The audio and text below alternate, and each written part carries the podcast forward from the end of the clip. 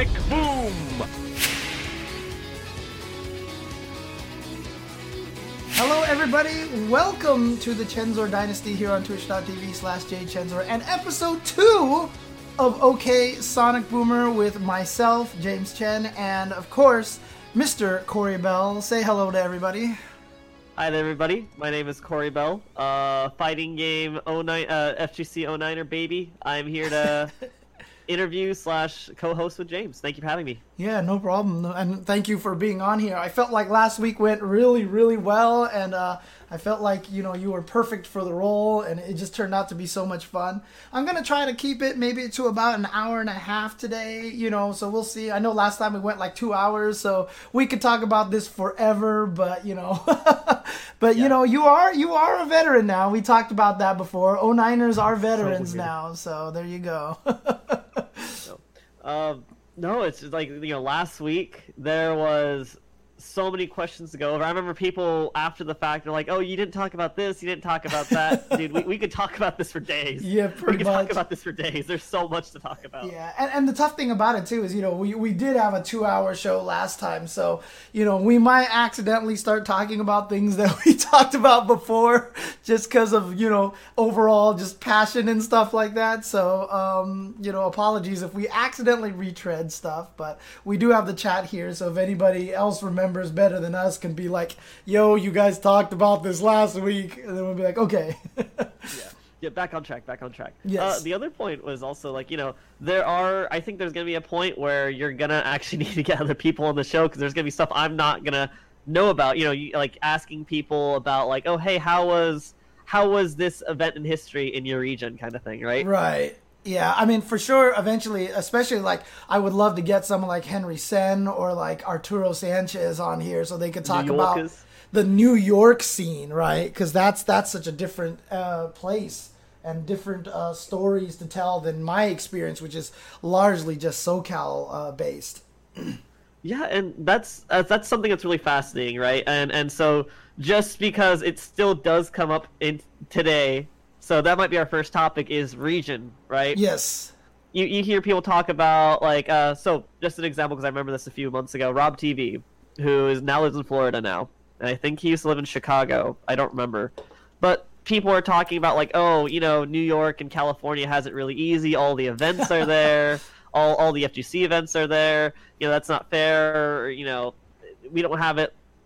P- other people in other regions like out in the Midwest don't have it as good as us kind of topic.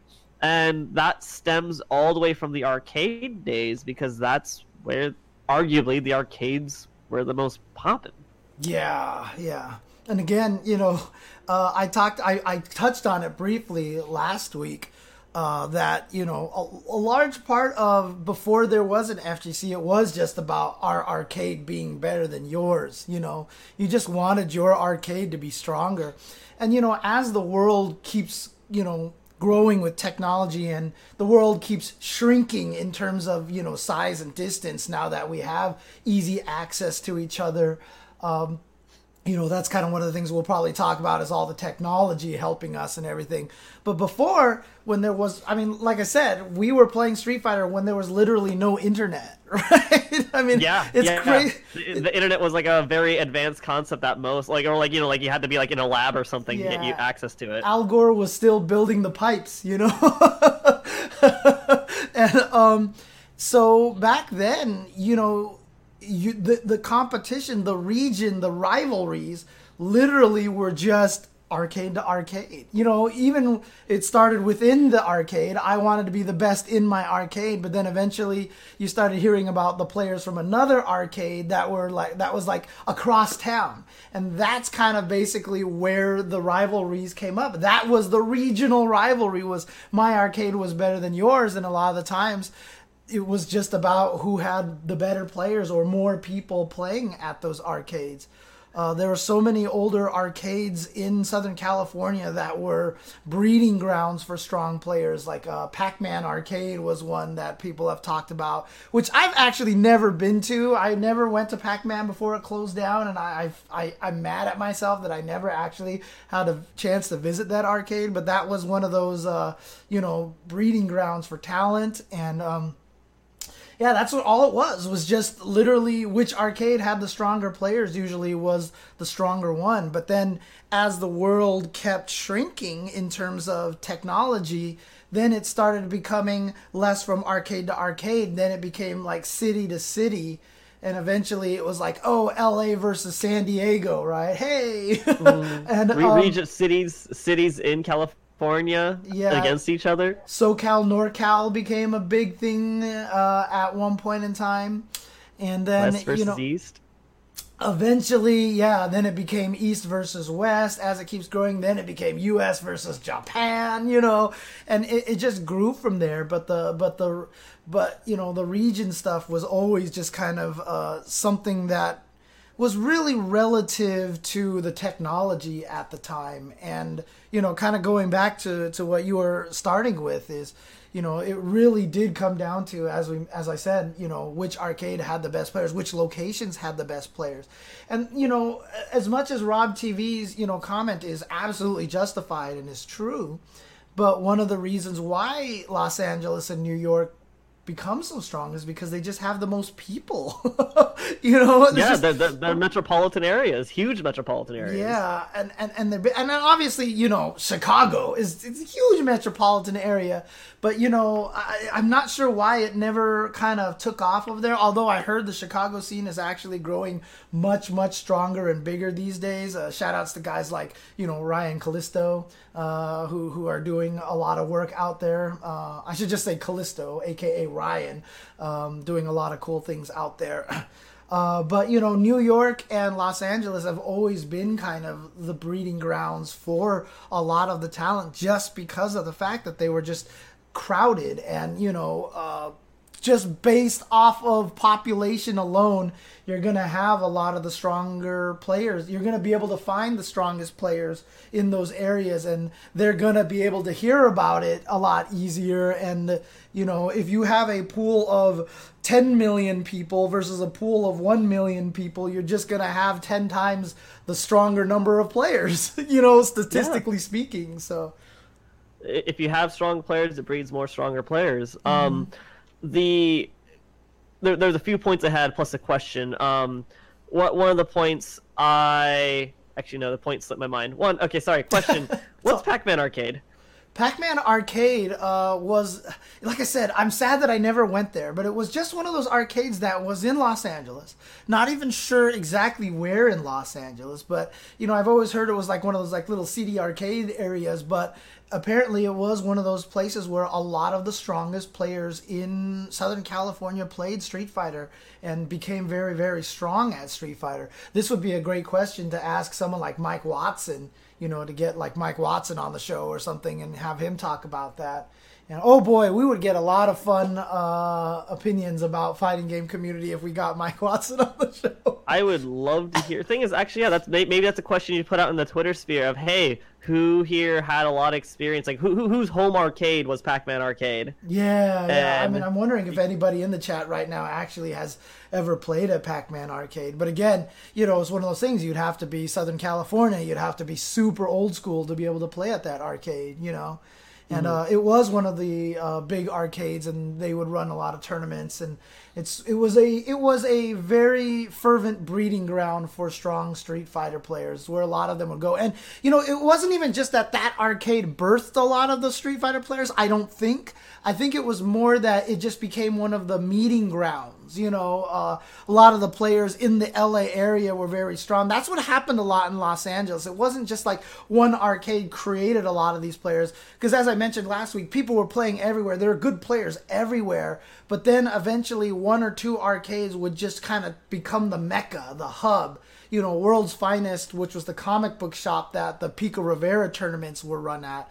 Uh, we didn't even get into the Pico Rivera tournaments last time. That's where guys like Tomo made a name for himself and uh, really? became one of the best players in Southern California. Is where the tournaments first started in Southern California. Was this tiny little comic book shop in Pico Rivera, a little small suburb in, in, in, in Southern California. But people would gather there. That place eventually stopped, and then you know it became uh, you know, Pac-Man arcade and a couple of different arcades around the place, and then eventually, you know, Southern Hills Golf Land became the absolute mecca of all fighting game um, uh, situation. Oh yeah, Mike Watson would hella call the current FGC solid. that it's, is, it's definitely a different place. yeah, it's a different place. But even Mike realizes that too, because you know when he was running uh, Super Arcade, you know it was a very different kind of way that he would run that as well. You know he would definitely still try to avoid as much of the esportsness as possible, but you know there is still as a business owner, as a person running these tournaments, you know, you gotta still be welcoming and you know to all your patrons and stuff like that. It's it's different times for sure. Back then, like I said, you know, we mentioned last week we couldn't even decide what games showed up at arcades. You know, we weren't friends with the arcade owners necessarily. It was we were kind of victims of whatever we could get, and so you know, we didn't we also didn't care if we fought in arcades or I I mean like I'll admit it. I was an angry kid. I'm an emotional guy. People have watched my stream. I used to be one of those guys that would pound the, cabinet when I lost. I would just be like damn it and I'd like punch the cabinet you know because I would just get so mad and everything. And that's just the way it was. Like people like you just didn't arcades were you were it was so like detached from people running the arcade so that you would actually just kind of hit machines and break them and stuff and it, was, it was really bad it was really bad back in the time so uh definitely different, different time, time. It Yeah. was definitely different time. Oh, sorry. Uh, just uh, to comment on Phil Dingus's point, it's it's, I just feel like it's a different time. I don't I I don't want to say one was necessarily right or wrong. Like you know, between now and then, it just it was a different time. and you know Um, what what what imhale says in the or imhale uh, i'm not sure how to pronounce that uh talking about this um you know I do like fgc rivalries and i keep telling people to keep utilizing them you know? Like for example uh you know new york and la always has this rival. There's this nlbc you know wednesday night fights rivalry we've always had like matches between the two uh, people have asked me how to grow the texas scene again and i know it's really hard because if you've been to texas you realize that every city's like a two three hour drive apart from each other It's but huge. I, I would have tried to do like a Texas rivalry thing, thing, you know, San Antonio versus Houston versus Dallas, you know, versus Austin kind of thing. Set up that kind of a system because one of the nice things about rivalries, and this is one of the reasons why NorCal and SoCal have been so strong, and and uh, East Coast, West Coast have been strong. In fact, there I have a whole huge story that I've told before about you know the East Coast West Coast rivalry and how it kept everybody so strong, but it gives you vested interest to make the people in your area better. You know, if your rival is the guy that you fight in the arcade all the time, you're not going to tell him all his weaknesses. But if he's part of your team to beat Team NorCal and you're part of SoCal, you're going to be like, look, bro, you keep doing this after this every single time and people take advantage of it. Stop it so you can beat these other guys, you know? I've even It's had. that I- pride you have in your home turf. yeah, exactly. I, I even told um I even told like Midwest and everybody like just start calling out the South or you know start calling out like a different area and just being like you guys suck. like if if New York and Los Angeles have a rivalry why not make it so that Texas and Midwest have a rivalry right you know just just randomly do it and and it just it's just gonna and as long as you keep it in game and as long as you keep it so that it you know it's civilized we don't want people actually like like you know NLBC and Wednesday Night Fights, we want to beat each other's ass. Okay, like that is for sure. We want to win, but you know, are we gonna get into actual fisticuffs over this thing at this point? No, that's not. And we're always gonna respect each other in the end. And so, you know, that's that's kind of the whole thing. You know, we want to be that's that's the whole nature of fighting games. You want to beat the guy you're playing against, but you always keep it in game, and I think that's important. I've always liked the. I think actually might have been you who mentioned this. Um, acting as if it's like professional wrestling, right? You have a heel, all right? You have a storyline. I've always felt that made FGC so interesting because you see people playing it up, you see people talking shit, and it gets it gets really exciting. For me, that's what grassroots FGC is. It's Yeah. people talking all the shit they want in order to make things hype for the audience. Oh yeah.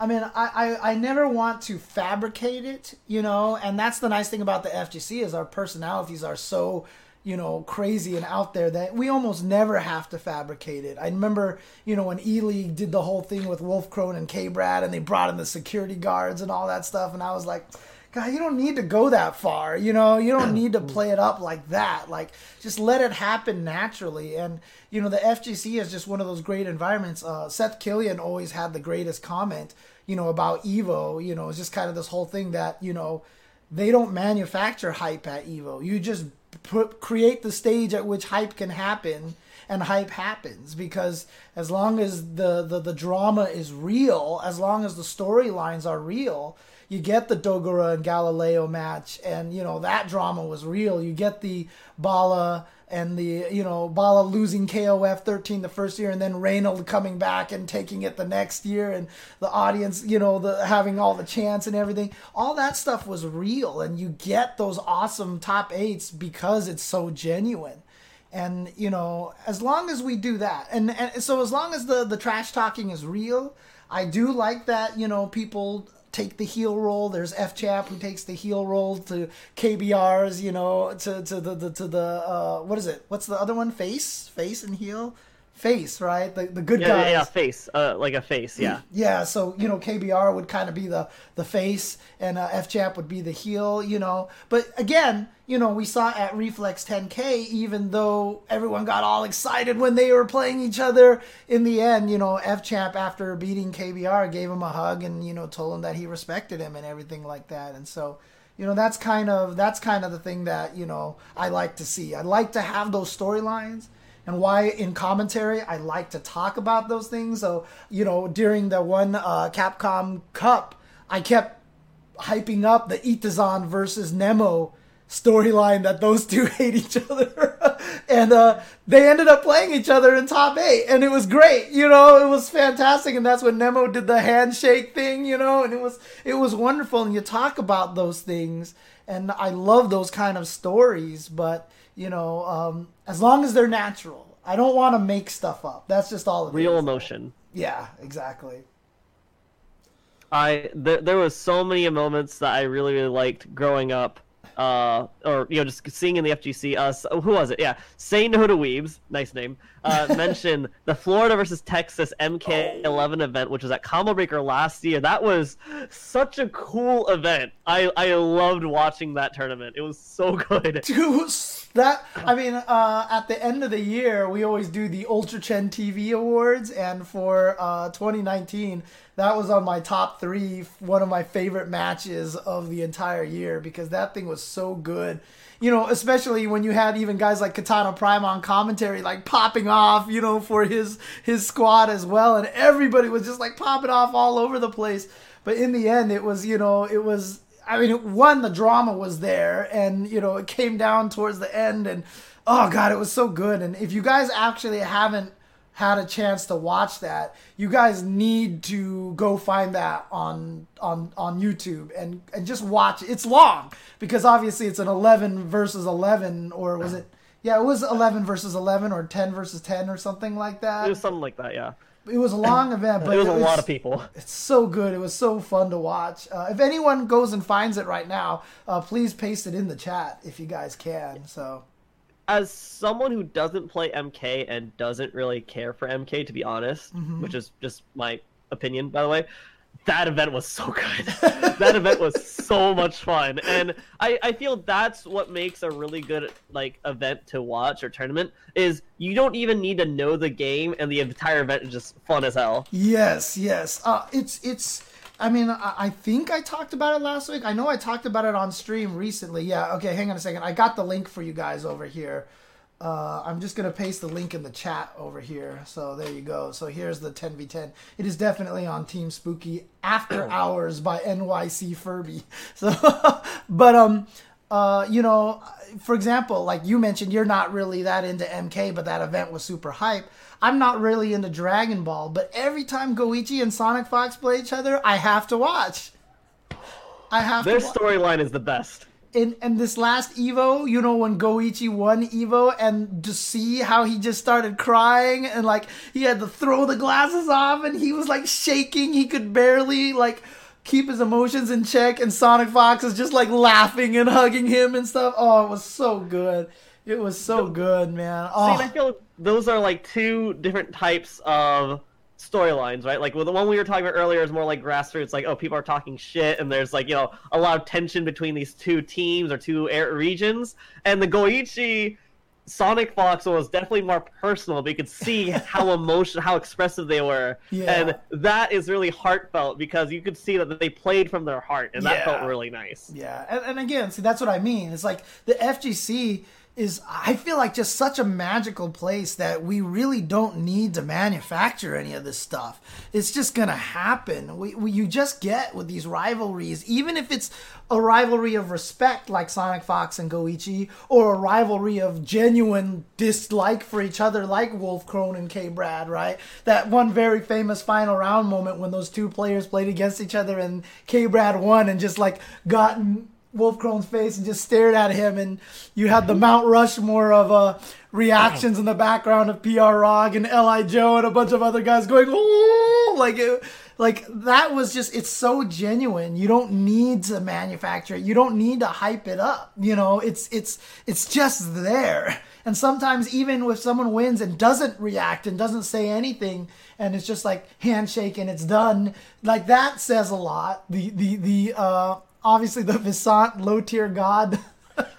Legendary, legendary. Right. I heard that was the one thing. Someone actually told me they saw that on uh, World Star. They're like, Yeah. not even the FGC at all. They said, like, yeah, that that video was on World Star. They said. yes. oh my god. Uh, Thompson versus Nikki. That's a that's a killer instinct. Uh, that's a killer instinct rivalry right there. Uh, but man, this is what I mean. It's just like these rivalries just kind of happen naturally. And yeah, the, the, the LTG and Visant one probably got maybe played up a little bit more than it needed to be. And, you know, it, it, it kind of maybe kind of exploded a little more than it even had to have happened. But still, you know, it was very organic the way that it happened because one person, I met the person, it was one of the guys who actually uh, helped me with the with the shoot 'em up commentary, the Battle Garegga commentary for the Kemonomichi. He was like, "Yeah, I told Mike, Mike Watson I would front some money for them to win," and then Watson got it all together, and like it just happened, you know. It just like a bunch of different people just like I really want to see this happen, and it happened, and it was uh it was really uh it was it was a lot of fun, and and trust me, uh, the stuff LTG and Visant were saying each other definitely sounded like it was scripted, but there was definitely uh, genuine feelings. Genuine tension. Yes, uh, I I was actually worried that there was going to be uh, fisticuffs. It, it, it, it sounds really cheesy, like because to be honest, they probably were coming up with things to say on the fly. Uh-huh. But uh, it, at the very least was a very legendary moment. Where Yeah. I mean, come on, how many events can you really name off the top of your head where it's like, oh yeah, people who aren't even FGC know what that is. right? And and it's funny too because uh, you know, you look at someone like Visant, and he doesn't seem like someone who would be, you know, that kind of person who would just sit there and talk that kind of trash. But it's very similar to, you know, the stories that I've told of Justin Wong. You know, when you're in the MVC2 community, you kind of have to learn to be that way. Otherwise, you really couldn't survive in that community because that was one of the most hardcore communities out there. Like, you either put up or shut up. Like that was the co- the community of you know people will be yelling at you and talking trash. I mean, we've seen like the executioner versus Brahim kind of uh, you know uh, uh, money matches and stuff like that. The Dark Prince stories and everything. You know, Yelling at your face in the middle of your combo, tell you to drop your combo. yeah, the oh god, my still my favorite was the Dark Prince versus Clockwork. Uh, they had a first to ten, I think, and there was one point where Clockwork had a setup that he calls a Strider bomb, then goes for something, and he's vulnerable to air hyper Viper beam. And so Dark Prince did the air hyper Viper beam and caught Clockwork, but Clockwork knows the setup, and the Strider bomb is designed specifically to hit Cable out of the Hyper Viper Beam. So as soon as Dark Prince did that and started shooting with a Hyper Viper Beam, you just see Clockwork. Like as soon as he starts getting hit, everyone's like, "Oh!" But then Clockwork just points at the screen, and then the bomb hits cable and it stops and everyone's like, "Oh my god, dude!" Like it was crazy, dude. It was such a hype moment when Clockwork did that. I was just like, "Oh, yo!" And Clockwork is another one of those guys who's like super quiet, super reserved, but you put him in this MVC two environment, and all of a sudden he's like cocky pop off king, you know. and so that that's one of the points, right? Where uh, just to slightly go back to another point we made earlier about you know, oh, if Mike Watson were here, he would call you know the current community soft, and it's like it's different um, because at that point in time, that was generally more accepted. In fact, not only was it accepted, you had to be that tough. You had it was a very rough and tumble environment and also because I guess you could argue because it was more grassroots, it was less about money. In yes. fact, there's probably less money going around. You know, people were like, "Yeah, we're here for the fun of it. I'm here to talk trash and make sure we have a good event." Well, now it's like, "Hey, there's money on the line. Did you just, you know, did you just mess me up? That goes against the rules. Capcom Pro Tour rules says you can't do this, this, and this. You know, whatever." Right. right? yeah, I mean, there is definitely something to be said about you know playing for pride as opposed to playing for money because you know back then it wasn't about that. But I, I think it works both ways as well. Because like the the Galileo Dogura match that I mentioned earlier, uh, at Evo Top 8. I mean, that one was largely about money because, you know, uh, I remember, I think Dogura was engaged, you know, at, at, that time. He's married now, but they had planned to use that money for the wedding, etc. And then he was up and ended up losing that match, and Galileo took it. And, you know, there was just emotions. And like I said, uh, I think I mentioned this last time, or uh, it might have been on another stream, but, you know, when you sit there and I was there, and when you actually see like people like knelt on the floor floor just like crying, you know, just like because they're so like tears of joy and tears of sadness. You had both of them in there and it was just like it was something to behold. It was so crazy, but you know, pride is always going to take over because, you know, you talk to someone like Punk, and you know, I, I respect Punk so much. I respect him so much because you know, he's a guy who could basically win anything he wants. And, you know, he's actually told me he wants to win Evo more than he wants to win Capcom Cup, you know, because even though Capcom Cup has the money, but just being able to put your name onto one of those, uh, on the list of Evo winners is is more important to him. There is that sense of pride, of history, of trying to cement yourself into that place of Evo winner. So that is something that he's more invested in is winning something like that than Capcom Cup, and I think that's fantastic. So you know, pride is definitely Justin rolling across the stage. that was great. I remember that, but that's a heart of a champion right there. You know, someone who's that dedicated, where it's like they want to be the best they want to make their mark on history. Yeah, yeah. And it's it's just funny too because my favorite video was when someone actually took that Justin video and and edited it so that it went black and white in slow motion and put the GTA wasted on the screen. like he ran, he would go, he just starts tumbling. He's like wasted. He just like rolls over. Oh, that was hilarious. But you know that was an again another one of those pride situations because Justin got second place to Flocker the year previous to that and uh, you know he hadn't won another Evo outside of MVC two uh, in a while, and so you know he really wanted to win in a different game, and then he got that MVC three event, and you can tell it meant that much to him. You know, he, so much to the point that he had no control over his own faculties and just kind of tripped. There's been a lot of injuries in top eight celebrations. do Do you know of some other ones, like of, of other injuries that happened as a result of celebrating? Yes, uh, Yipes winning MVC two at Evo. that was probably one of the most famous ones. After he beat Justin in grand finals, he jumped in the air, landed, and twisted his ankle. and um, literally the next day, I saw him being wheeled around in a wheelchair. The next day. I saw him and I was like, "Yo, are you okay?" And he was, and he looks at me, and the first thing he says is, yo man, fat man shouldn't jump. Which was great. And actually, so the story of Yipes saving the old man in the subway. Do you know that story, Corey? Have you? I do know that story. I do know that story. yeah. So But an please old tell the audience. yeah, an old man fell into the tracks of the subway, and the train was coming. Like the, the, the train was on schedule to show up, like right there. And everybody was just like standing there, like, oh my god, except for, guess what? Marvel fighting game reactions, right? Yipes immediately ran over there and jumped down the into the into the tracks to help the old man up and as soon as he jumped that's when everybody else started moving and so yipes lifted the old man up and they all helped pull the old man up and then they all helped yipes up but afterwards yipes uh, was injured from jumping down because that's a far distance to jump down, and it was actually a re-injury of that old uh, MVC2 ankle twist. So you know it was always going to be a little more delicate, and so he actually re-injured that. But they managed to get him out there. Uh, he was with Persia at the time, and Persia told me the story that she was just screaming because you know the the, the, the, train track was coming in, and it was like completely terrifying. So Last action here is jumping right into the action. You know, before anyone else could react. Dude, Marvel Yeah. reactions, he's just on there. exactly. Dude, so new age of heroes. All right.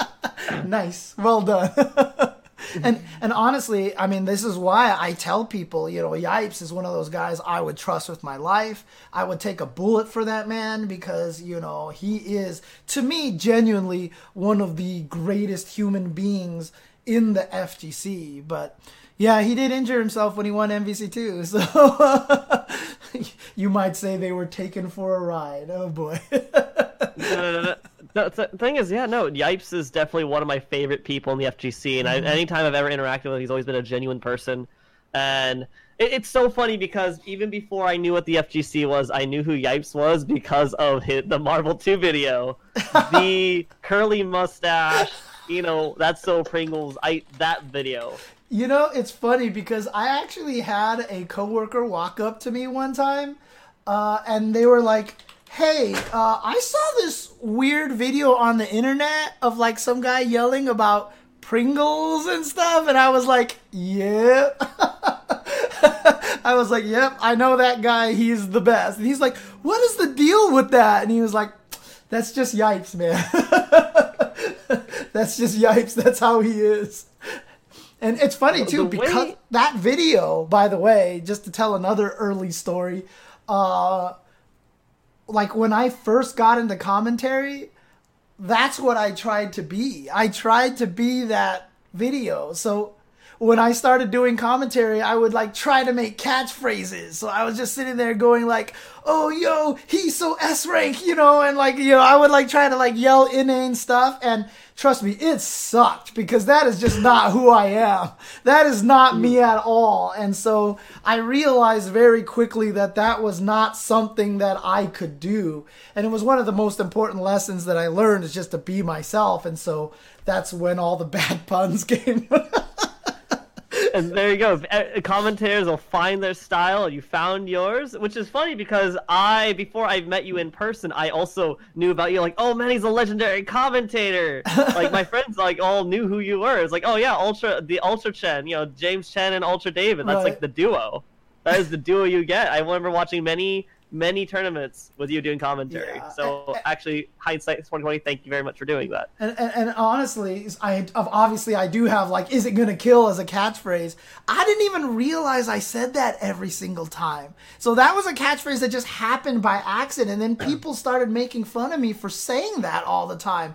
Because honestly, as a commentator, while you're waiting for a super to kill somebody or not kill, what the hell am I supposed to talk about? You know, like you don't want to be like, well, Uh, so recently he got the super because like it's a hype moment and you want to hype it up. So like you don't want to sit there and analyze something. I can't just sit here being like, uh, oh, uh oh, uh oh, Corey. There, let's let's try this. Okay, there we go. Oh. Our connection was going to. Sh- I, I didn't hear a single thing you said because it got really, really. Oh, uh, oh, okay. So okay. I was like, let me try it again. No, I was saying for the is it gonna kill stuff. You know, while it's happening, you know, it's a hype moment because you're wondering if the guy's going to die or not. So, what am I supposed to say? You know, I never thought about it. So, my comment was always, oh my God, is this going to kill? Is it going to kill? It's very tense. It's a very tense moment. What's going to happen? Yeah, I, I can't sit back all of a sudden and be like, oh, okay, so the reason why he landed the super, because that's just going to completely destroy the mood. And so I always said Yeah. that because that was the only thing I could think of saying. And then I realized that it became a thing. And so uh, I just embraced it. I, I mean, here's the thing. What's a what what better phrase do you have that's gonna really convey that feeling of tension of Right. like, yo, is this gonna kill? Yeah. Is this it, or is there more to come after this? yeah, I mean, I guess like the only other thing I could do is like, ooh, uh, ooh, ooh," but I don't know if that's just going to get annoying after a while. Hon- Honestly, I think you're fine with just saying, "Is it gonna kill?" Yeah. Not only because it is it now a catchpatchphrase, but it's it's generally the best thing you can be saying Yeah, at that and- moment. and people kind of everybody expect- else does it. Everyone expects it from me now. So there you go. yeah. What what that reminds me though of like yes, Yipes is very very creative and original with his catchphrases. Uh, uh there there's many things he said like maybe only once or twice that have always been like left less left an impression on me. Uh-huh. Like one time I think he was commenting Street Fighter Five and he was commenting on someone getting like kicked in the face or something. He's like, "Yeah, watch your cabeza," and I was like, that for me was just super funny to me, and I never forgot about it, even though he only said it that one time. right.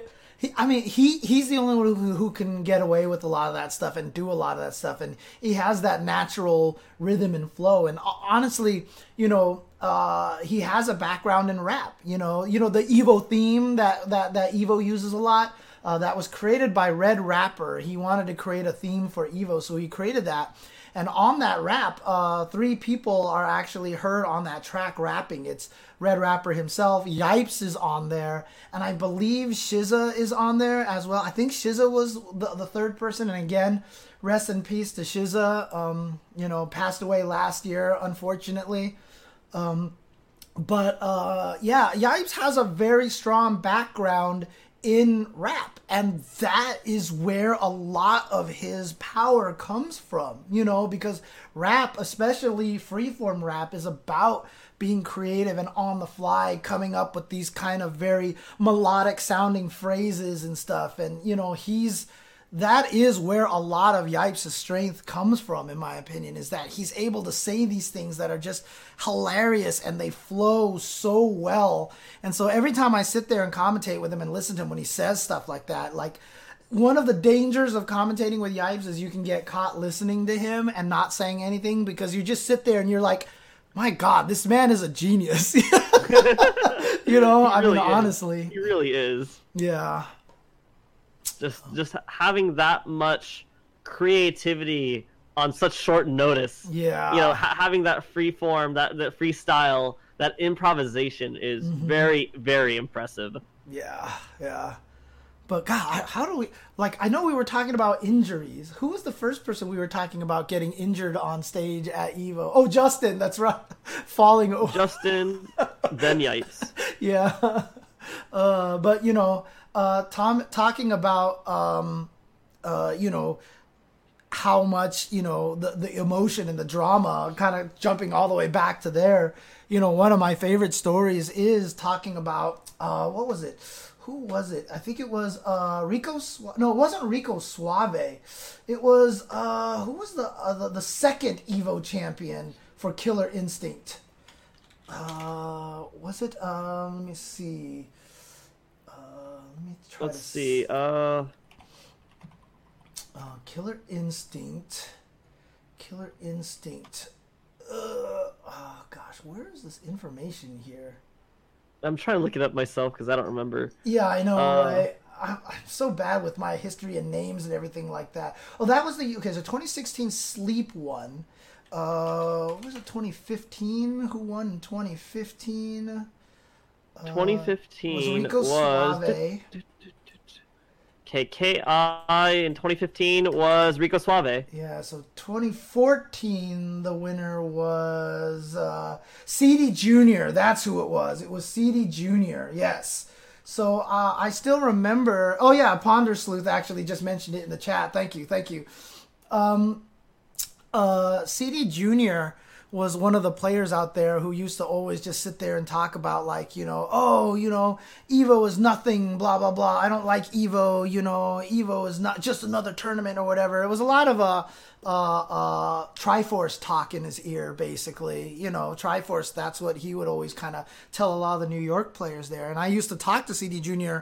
on on Twitter and just be like, no, winning Evo is a big deal and everything. And, everything. and he would kind of argue that it wasn't. And then I still remember he won the first Killer Instinct tournament at Evo. And when he was on stage and picked up the trophy, he just started crying.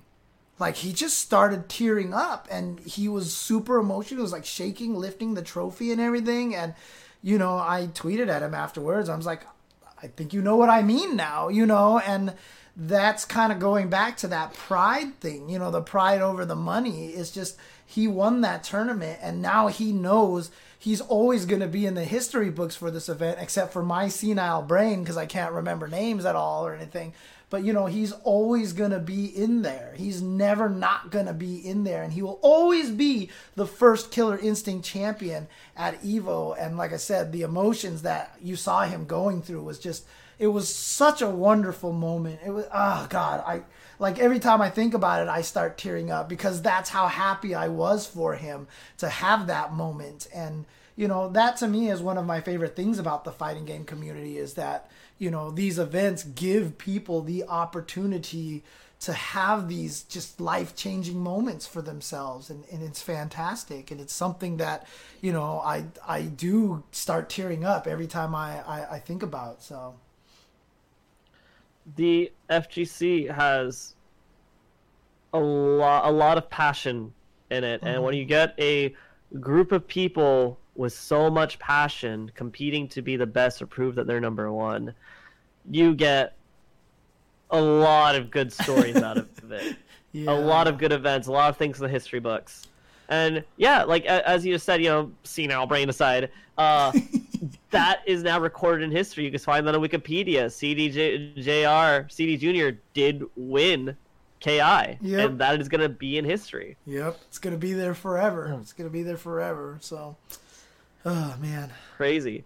Um, one of the points I wanted to talk about earlier about when we're talking about region reasons when it comes to arcades, you know, about uh, um where it was you know more like arcade versus arcade, then eventually grew into region versus region, whatnot, was that back in the day wasn't like forum posts talking about like, oh man, there's this one good guy here, we're gonna get that's all literal word of mouth. People talking about it in person about like almost like urban legend status. Yes.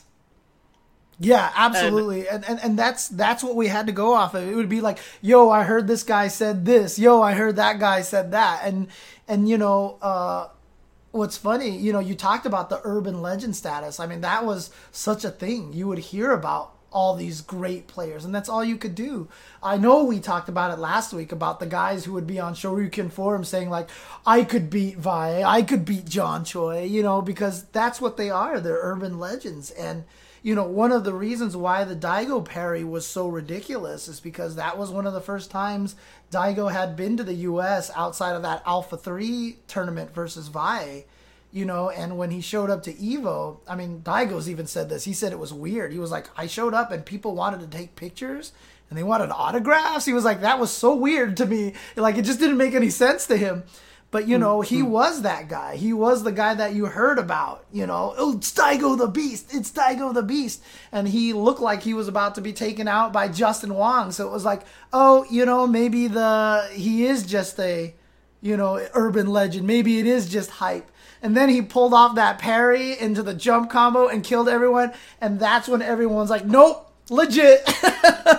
He's real. Legend. He's real, and that changed everything, dude. It, it's crazy. Sabers in the chat.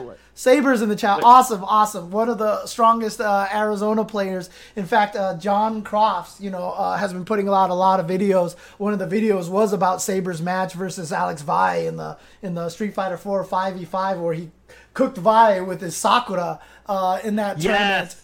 And, yes, yes, yes, yes. And uh, Saber, very, very strong player. Scott, um, uh, and uh, he uh, is even saying in the chat that people would show up to his arcade doing work then they would come and get him so that he can take them out. Yeah. See, this is what I mean. This is this is what it was. It's like you had your like those players probably didn't like losing to Saber. They probably wanted to beat Saber, but as soon as someone else from another arcade would show up, they would be like, "Quick, get get him over here so that he can beat him up," you know, kind of thing, you know. So that's the way it worked. That's how it, it worked in the arcades days. And yeah, you, that's all you could do was word of mouth, or you would have someone travel to another arcade. They would go to the arcade and get cooked by the local players there, and they would come back and they'd be like holy crap, this arcade was um, crazy. I couldn't beat anyone there. And then the other best players would be like, huh, all right, let's go over there and see if we can take them out. And that's just kind of how it worked back then. And yeah, there was no internet. Nobody was talking trash to each other anywhere. It was just, it was like,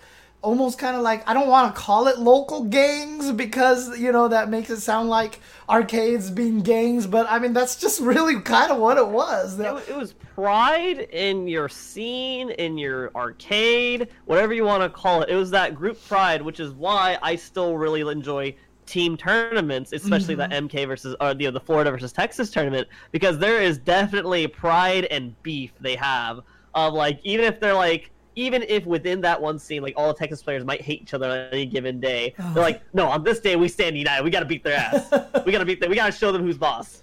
Yeah, because a lot of it too is just you know if you can't beat another arcade, if you have your arcade and you're playing and you're the best in your arcade and you're doing all these crazy tricks that nobody know that nobody can handle, but then there's another arcade out there that you can't beat their best players that means that the other arcade knows more than you do.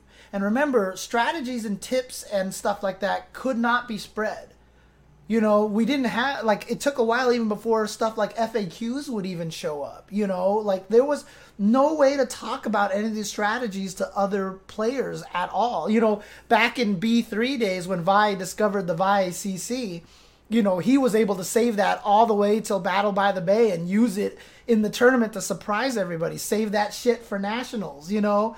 Uh, nowadays, you can't do that, right? Someone finds it, someone sees it, they post about it, and then everyone analyzes it in training mode because we didn't have training mode, you know, back then.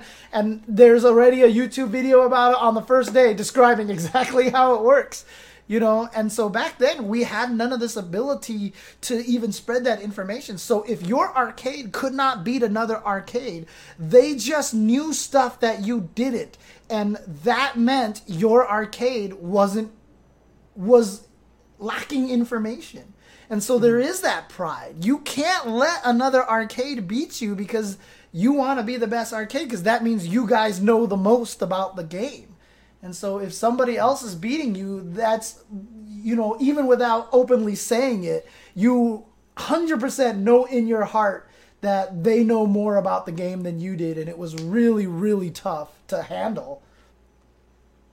I, I, I want to comment on Saber's point here about you know how he misses the mystery, and I I have I feel like there's there's two points on that. One, like yeah, there's definitely lack of mystery because as soon as something gets found, that information gets spread like wildfire, and not mm-hmm. everyone knows what it is. Everyone knows about it. True, there's none of that. But at the same time, you could argue that because everybody knows that, that means everybody's growing exponentially faster because they're not having this invisible barrier of I have no idea what this thing is. I can't get better. Mm-hmm, mm-hmm.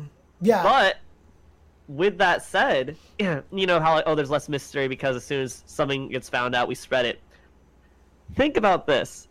Think about Arslan Ash in the Tekken scene, how people didn't know Pakistan yeah. was a major force in Tekken. And when Arslan Ash, I think, like first started going to tournaments like internationally, and he was washing everybody, Arslan would say like, "I'm not even the best player in Pakistan." and hearing stuff like that was mind blowing. Yeah, that's actually an amazing point because that was the same thing about kind of like having some guy at some random arcade showing up. Like, we didn't even know this arcade was there. And he's like washing everybody on a global scale. That's actually such a good uh, parallel. Like, now you picture it as a local level. That's what it was like back in the arcade days when this guy would come wash you and then be like, I'm not even the best at my arcade. And you're like, what? How does this even happen? arcade?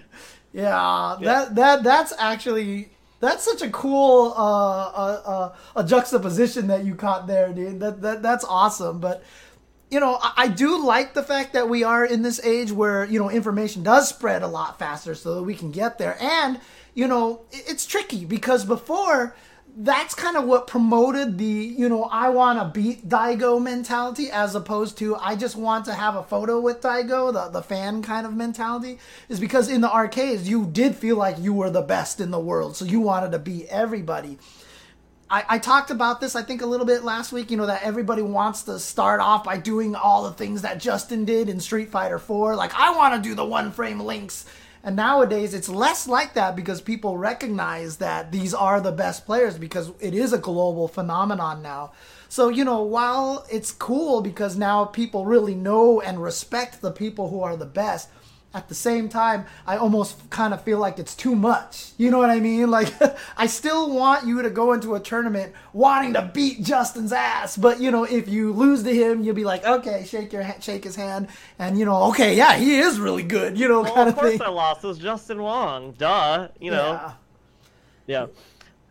I, definitely, I, I agree with that. I feel like I, I wish there was a bit more passion of everybody always wanting to strive to be the best. But then again, you know, pot monsters are pot monsters. You know, th- there's sometimes people who are there who just who want to enter for the sake of just being in the tournament, for being included. They don't care about winning or losing. They're here to have a good time. There's nothing wrong with that either.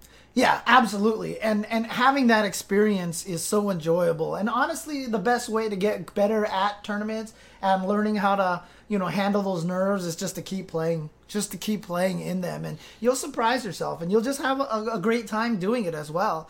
Um, you know, a lot of people, that's one of the number one questions people always ask me is how do I get over tournament nerves? And my answer always is you don't. You just keep putting yourself in that situation until you eventually get used to it. Yeah, I mean, like, I mean, obviously, you uh, in the San Diego scene, whenever you played Street Fighter, you have your roadblock, obviously, in the form of Mr. Richard Klink, right? So SD Panoy kind of getting in your way. But I mean, you get in second place all the time, right? You you get second place in a lot of the Street Fighter Five tournaments out there and everything like that. But I can probably say that all of the matches that you play with everybody, you're still kind of nervous every time you play, right? Yeah, it's because I I feel like I have res- enough respect for people where they because here's the thing even if I get I I almost consistently get second place that doesn't mean it's easy. There are definitely other good players in San Diego and it's it's never like completely free. Um yeah th- I still get nerves I still get nervous there there are still gonna be moments where after a win I'm like I just need like a good 30 seconds to just Right. sit here. I'm not moving from the setup yet. Give me a second to recover. I'll, I'll, Exactly. I'll get out of the way in a minute. Just g- give me a second. Yep, absolutely, and and, Yeah. and that's the thing. So again, you know, even if you don't expect yourself to do well, that doesn't mean you shouldn't be playing in these tournaments. You should de- definitely still be playing and, and having a good time as much as you can. So Yeah. And and honestly, especially now that we're in quarantine, I, I miss locals. I miss Oh. locals so bad right now. I can't say anything because even before we were quarantined, I wasn't going to locals just because I was such an introvert and I just like, it's so far, I don't want to go. But most of the time, I ended up going to Wednesday night fights was because like Olaf would be like, I'll drive you, and I'm like, okay. but you know, uh, I, the worst thing about it too is as soon as this quarantine started is when I told myself I was like, you know what, I'm gonna start going back to Wednesday night fights because I want to commentate again and all this stuff like that. And then the quarantine happened, and I was like, man. But you know. Yep. That makes it easy for me to say, right? I can say I would have went if it wasn't for the quarantine, but there probably would have been a lot of days where I would have been like, "Yeah, I'm gonna stay home." I mean, there's a lot of days I stay at home and not, I don't go to Wednesday night fights. In fact, I I try to go maybe once a month mm-hmm. because it is like a, an hour and a half, two hour drive for me. right.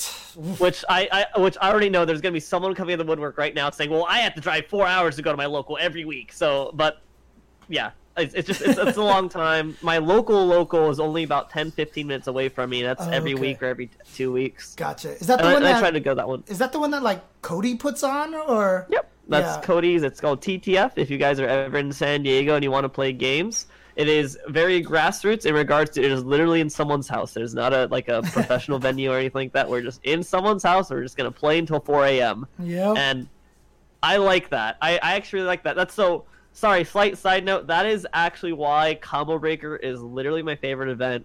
It's because throughout the day, it's like a professional esports event. You have you know the stream crews, Mhm, you have the mhm. stage, everything, and then after hours, it's just grassroots. You see some people chugging a beer, just everyone crowding around a setup, watching people play games. Someone's playing Street Fighter Four, someone's playing Marvel Three, someone's playing Super Turbo. It can be literally anything, and it feels really like at home. Like I'm just up until four out four a.m. just playing games with some random guys in like someone's basement almost. Yeah, and again, you know, uh, you know, kind of two points on that. You know, one, that's why Combo Breaker is the greatest like player tournament that exists. Not I mean, everything feels very uh natural and homegrown you know it is the big it's one of the big esportsy events with the least esports feel you know and that's intentional you know uh uh, Rick does a good job keeping it feel very community based and everything. But you know, speaking to Cody's house, you know, just going to somebody's house and playing and everything. I mean, that's where all it's it's such an interesting thing because as the arcade started dying, that it was the birth of so many of the fighting game scenes that we have. Uh, Wednesday night fights literally came from uh, Shiggle BMX right? So there's this, this guy in, in in down in Southern California who's like, I just turned my garage. Here's four stations. We all gather and we play in my garage. I mean, the guy he had to have he had to start charging venue fees because his electric bill just like skyrocketed through the roof, you know. And it was every Wednesday night.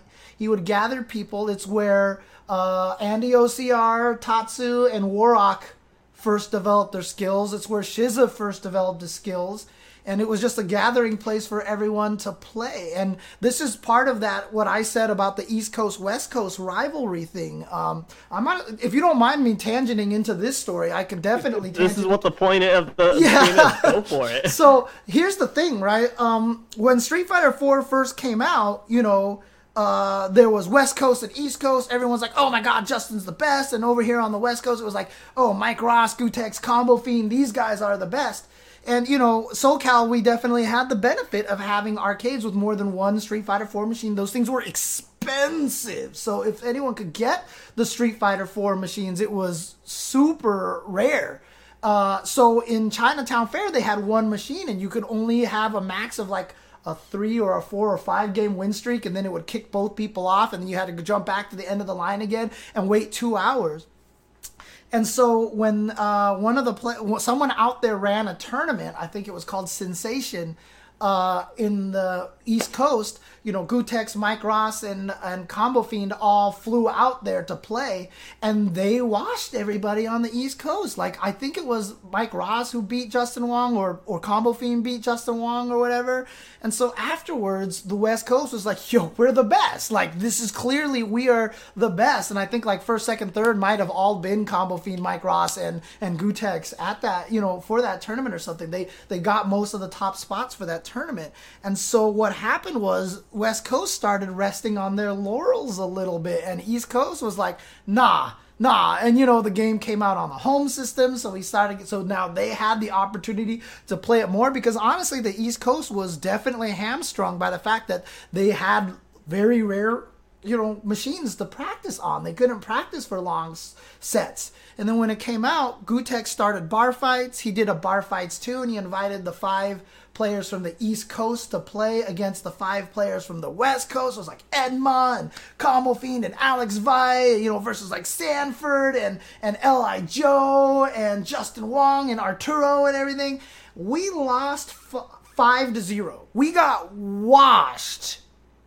We got washed and it wasn't even close it was 5-0 and we looked like chumps and then west coast started making all the excuses like well actually we have all these up and comers yeb you probably know about right because Uh, Yeb, I know. yeah he's a I know. san diego player it's like yeb and all these other guys are like no these the, like play these guys instead right and east coast was like yo we washed you already why do we want to even play this right? Why would we even want to do this? We already won. And they were like, no, no, no, you have to, because our pride was hurt. We were super sore about it. And so East Coast finally agreed by making it so that all five of the East Coast players ha- got to play a secondary character.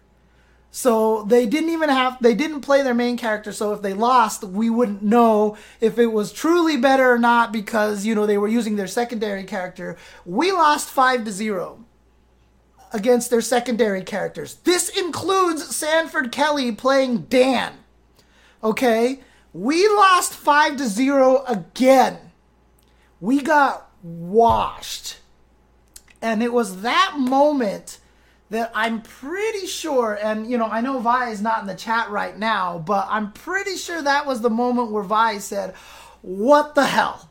And I can't let this happen to SoCal. Because right after that happened, he started going to Shiggle BMX's garage to play with everybody and then started setting up the good person station versus the other stations and he would go there and start giving lessons that's when edma showed up and just told everybody they sucked you know he was like all of you people are bad at this game and so vi really kind of took it upon himself to grow a new socal scene and re- and yeah, there were band matches because the garage started getting so full that basically those who went 0 and 2 had to play band matches, and whoever lost got kicked out and couldn't come back the next week, so that uh, you know we could have more people in the garage, and that was the way that we determined who was going to be who could actually show up.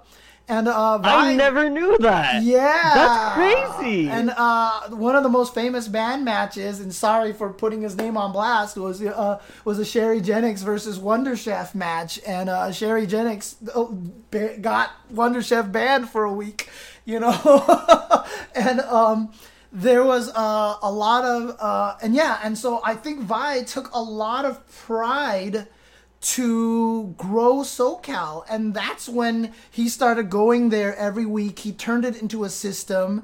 AJ Papa decided to start streaming there. I started commentating there. And that's what slowly turned into Wednesday night fights at like a Dave and Buster's. That's where it came from. And it happened because of the East Coast West Coast rivalry if it wasn't for that rivalry, if it wasn't for us getting washed by East Coast like that, I don't know if the history of SoCal fighting games would be completely different. Because that's when uh, Vi made friends with uh, Sakata, with uh, AJ Papa, with Shingen, and with Shin JN. Like, that's where that kind of all grew from. And then there was the uh, SoCal uh, circuit that Vi created that took place at Sakata's house all the way out in in you know what city is that? It's like it's Moreno Valley, Moreno Valley, like way out in Moreno Valley. Uh, but you know that's where he had the five players audition for each area. There was the West LA area, there was the Irvine area, there was the Valley area, you know, and then there was the five v five that they all played. Then I was on the West LA team. Actually, I made it on the West LA team. I remember eventually losing to Mike Ross. in that tournament uh, at the House of Sakata. And in fact, I think that's like the House of Sakata is where the No You May Not Sherry versus no, Marn thing came not. from. I remember that. Yeah. W- wasn't that with uh, Marn? Yeah, that was with Marn. Yeah. and dude, uh, you know, I just I I sorry, slight aside, just because I, I feel like I have to point this out. I had never thought about the history of the rebirth of the FGC with Street Fighter 4. I had never really thought about it yeah. because for me in my mind, because that's when I entered, I was like, oh, that's still new stuff. That, that's not like history history. And i'm thinking like no that's history now. I never knew that. That's really interesting. Yeah yeah no street fighter i mean let me let me i guess uh, as, a, as another kind of aside uh, you know obviously that became wednesday night fights etc etc and uh, that specialist tournament that, that that california tournament is what taught me to play a stick on my lap as well. I used to play on the ground all the time, but for the uh, tournament to get on the West LA team, it was played outside in a parking lot, like in the parking overhang of an apartment building, and the ground uh-huh. was full of oil stains and everything. And I was like, God damn it, I have to play on a chair now, and I couldn't do that, and I I, I forced myself to learn after that. But um, you know, going back to the history of Street Fighter Four, you know, if you came in in 09, you know, there's a reason why people call it the dark ages before that. And, you know, again, a lot of people get mad at that because Guilty Gear, Tekken, they were all still making games and everything like that. But honestly, like, you just never expected any more fighting games. You never, it wasn't really a big deal. Nobody ever really talked about it. Evo was such a niche thing. It was a small thing. Nobody covered Evo. You know, nobody cared about Evo. It was just uh, this little side thing. Uh, and you know the reaction to Street Fighter 4 and again one of the key factors was they brought back all original of the eight characters that was one of the key factors involved because everybody remembers Blanka and Guile and Chun Li and Ken and Ryu and Dhalsim and Zangief. That was such a key thing. I still remember uh, because Seth Killian was now involved, they did this crazy Street Fighter 4 launch party in downtown Los Angeles. And I remember going to that event and seeing a line stretched all the way around the block. And some people had been sitting there for a day just to make sure they could get in and play. And the juxt, I, I can't even explain to people the juxtaposition of what I knew about the hype for Street Fighter to seeing that. It was such a shock to me. Like it blew my mind. I I could not process how excited people were for this event and it was just a launch event. I could not fathom it because Street Fighter 4 was in the arcades already and it wasn't that big of a deal, but like the fact that this was coming out on the home consoles and everything and seeing this line and just like I didn't believe there were this many people who cared about Street Fighter 4 in Southern California at all. And this line was gigantic. And like I said, the day before that, if you told me how long of a line there would be to get into this event, I would have said, huh, what line? You know, that's how I would have thought about it. But then when I showed up, I mean, I was obviously VIP, so I just got in. So you know that's how it works. No, it's not important, James. We get it, all right. but honestly, like to see what it looked like, and to see that line, and to see how many people were hype, and how excited everybody was inside that venue, like literally was one of the biggest shocks that I've ever had in regards to fighting games. I mean, that's how much of a resurgence it was.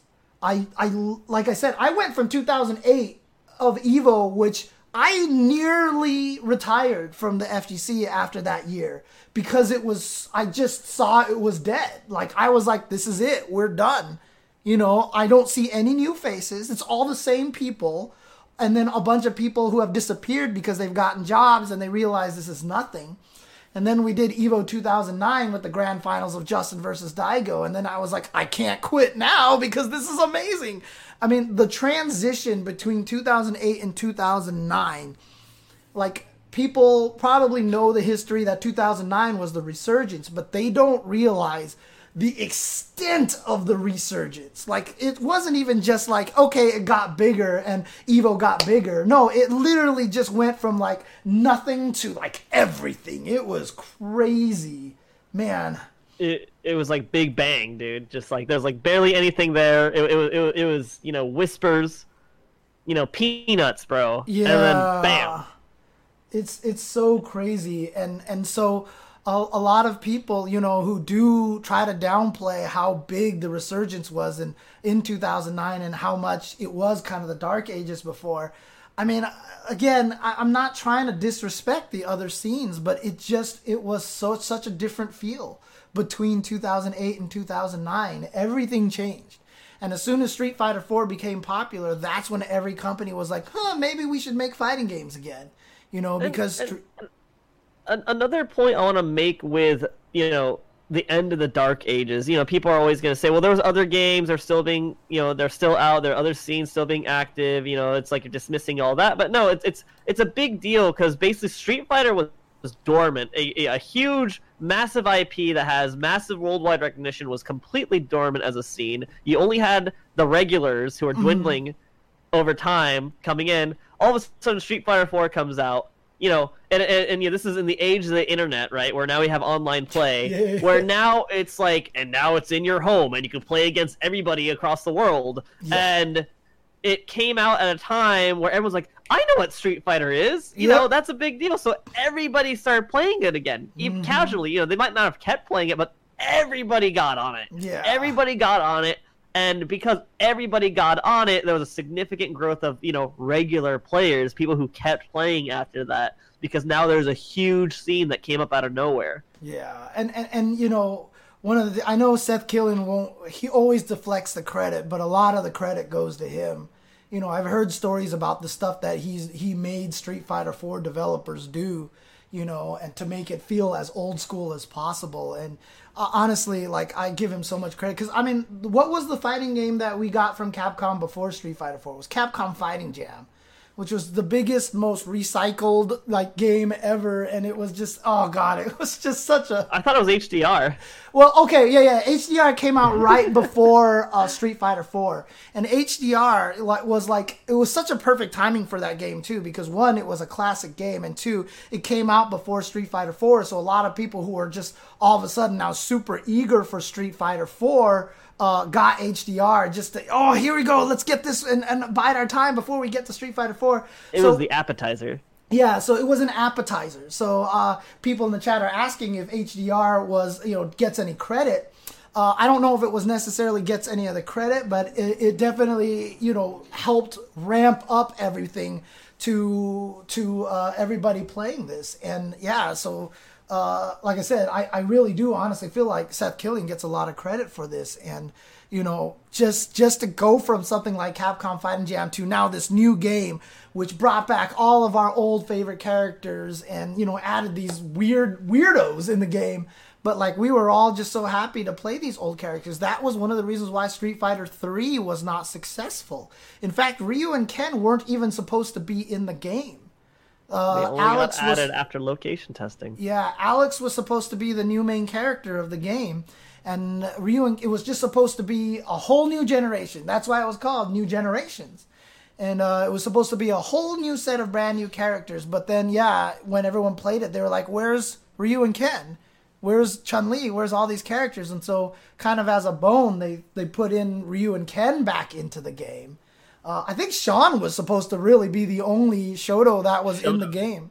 And Wow, uh, and that's so funny to think about too. Yeah, and and I think that's why they put Ryu and Ken in because they could use a lot of Sean's artwork, you know, just to kind of uh to to make Ryu and Ken in there. And then uh yeah, they weren't even and so Street Fighter 3, like as much as everybody likes to talk about how much they love Third Strike and Third Strike is the god amongst all fi- when Street Fighter 3 came out in the arcade, nobody played it.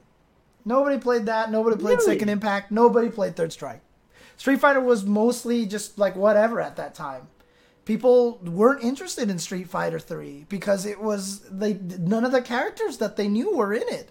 Like it wasn't that popular. It was actually pretty dead compared to a lot of things. Third Strike, yeah, did come out as a as a bad time and even, you know, Saber in the chat saying Street Fighter 3 was a huge flop. And yeah, by all you know standards it was a massive flop because it came out and it was all this resources and stuff and nobody really cared about the game all that much. Fighting games weren't popular and and it didn't have that nostalgia factor. So when street fighter 4 came out and it had all these characters back in there man it was just like it was such an important thing and yeah we had like cvs 1 and cvs 2 but those were all like reused sprites again and you know it never Dream felt match type games. yeah, it never felt like a new thing. And so when Street Fighter 4 came out and it was 3D graphics and it was played in a 2D plane still.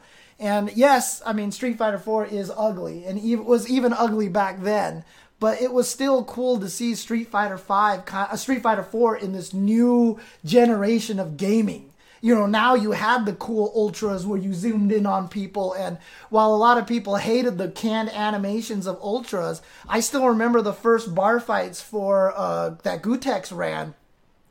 Uh, a lot of people there watching weren't players, and this is a testament to how much graphics and visuals means something to people. So for those of us who played Street Fighter 4, we know that Ken uppercut FADC into Shinryuken really wasn't worth it because the Shinryuken did very little damage in that situation. Didn't go into the cinematic, yeah. Yeah, and I remember it was I think it was Ed Ma who was playing Ken at the time. He had a match versus Combofiend and they're playing against each other and he he needed a comeback and he did uppercut dash forward FADC into Shinryuken and a lot of the people watching as soon as they saw the ultra activate and it zooms in on Ken's face and he's like ah you heard the audience all go oh you know but then all like the professionals were like this is not worth it you know mm. but that kind of presentation added to the flair and the drama of the game and gave people reason to be hype about stuff because it, it looked dramatic and it was so cool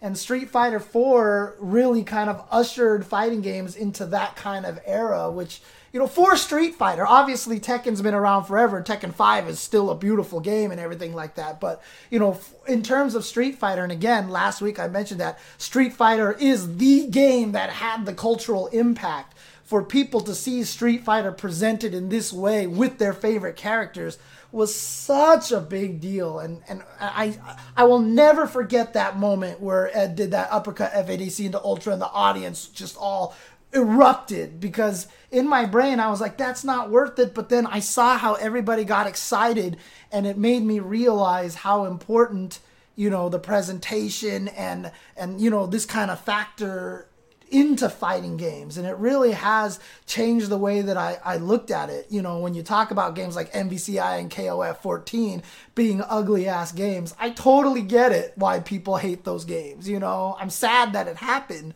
but presentation is super super important.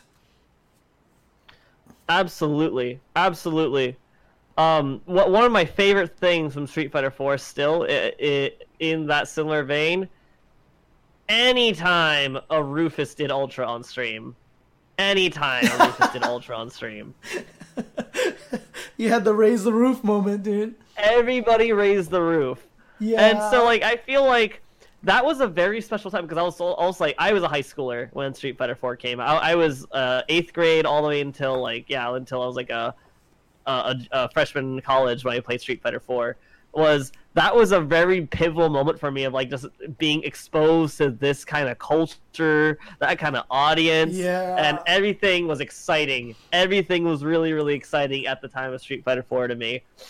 Yeah, and, wow. and you know, you had talked about that passion and stuff, you know, and uh, one of the things that always reminds us every time I tell people why they should go to Evo is just when you end up at Evo and you're in the audience and uh, you have an audience of thousands of people and they're all cheering for the same things you're cheering for. When most of your life you spend that most people have no idea why what you're watching is super cool it's just such a magical moment.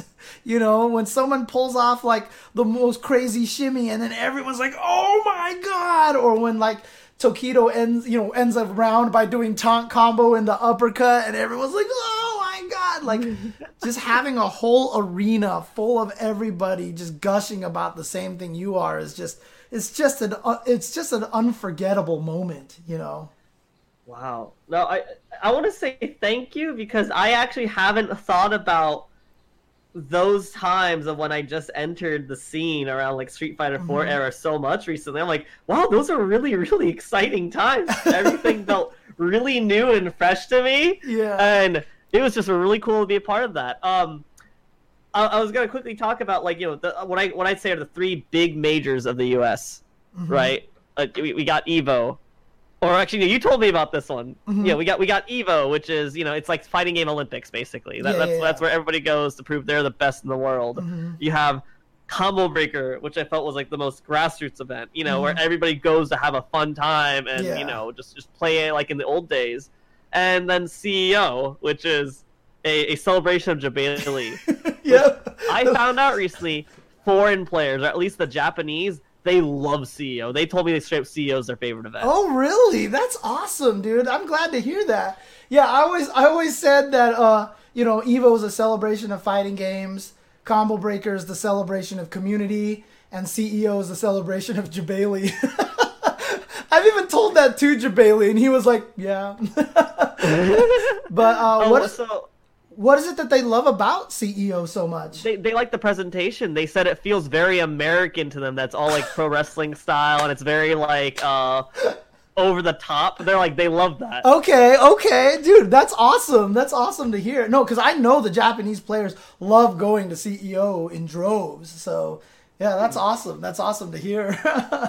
I yeah. mean, again, no, you know, so... uh, you know, I, I, I, I rib Jebailey a lot in that situation, but you know, honestly, you know, what he's created with CEO is wonderful because you know, same thing with Rick. Rick is about the grassroots kind of thing, and so that's the focus. Jebailey is about the spectacle and the wrestling, and he loves wrestling, and so he integrated that. That's why I love ECT. I was so looking forward to going to my first ECT this year because it was going to be a, you know, stop on the CPT, I believe, and um, you know, they they've integrated it with the music stuff that they've been doing you know that's that's what I love to see what TOs do is when they integrate their event with you know something of their own passion and that that always makes me excited. I I don't know if I could ever properly run a fighting game tournament with a Tetris theme, but you know I, I'd have to think about maybe I could make it work or something. but you know, we, we, we, we need a we need a puzzle game event. We, we need a puzzle game Evo. All right, we need we need to have a Tetris tournament. Hey, if Tetris is the focus, awesome. But we need side terms for Puyo Puyo. We need side terms for Dr. Mario, Dude, columns. What are you even thinking? We need a puzzle game tournament. I've actually told that to the guys who run CTWC. I said that that should be your goal.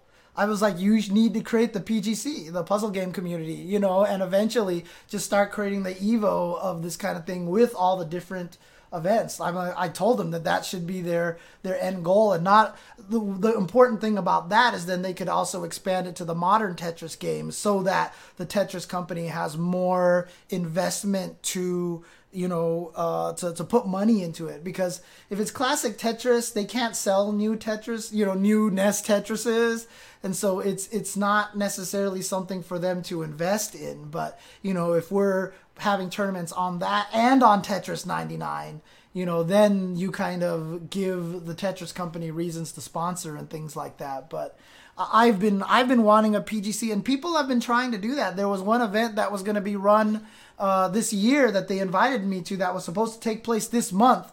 Uh, needless to say, it got canceled, uh, but it was going to be a puzzle game tournament. There was going to be a puzzle game tournament here uh, uh, unfortunately, it was going to be the same weekend as something else, so I don't think I was going to be able to make it to it. But now, obviously, I can't make it to anything. So there you go. Yep. no, I, I would love to see a puzzle game tournament. Honestly, like I, I'm sorry to you know I'll go slightly off topic again, but this the just the matter just thinking about the sheer amount of people who know you from commentating the Tetris like you know, finals, right? That, that the, was it the World, World Championships? Classic World Tetris Championships? World Championships, yes. There are so many people who know you for that who might not even know you for fighting games. And that is still crazy to me. Mm-hmm. I, I, Just because I've always known you for fighting games. There was this weird, I don't even know what it was, like a Spanish gaming Facebook page or something like that, that just like tweet like put posted it on Facebook and it went super viral on Facebook and I had so many people on my Facebook message me and be like is that you, James, on there that like I hadn't heard from in forever and nobody's ever talked to me about like fighting games, but the Tetris thing, sure, there they were. So, oh man.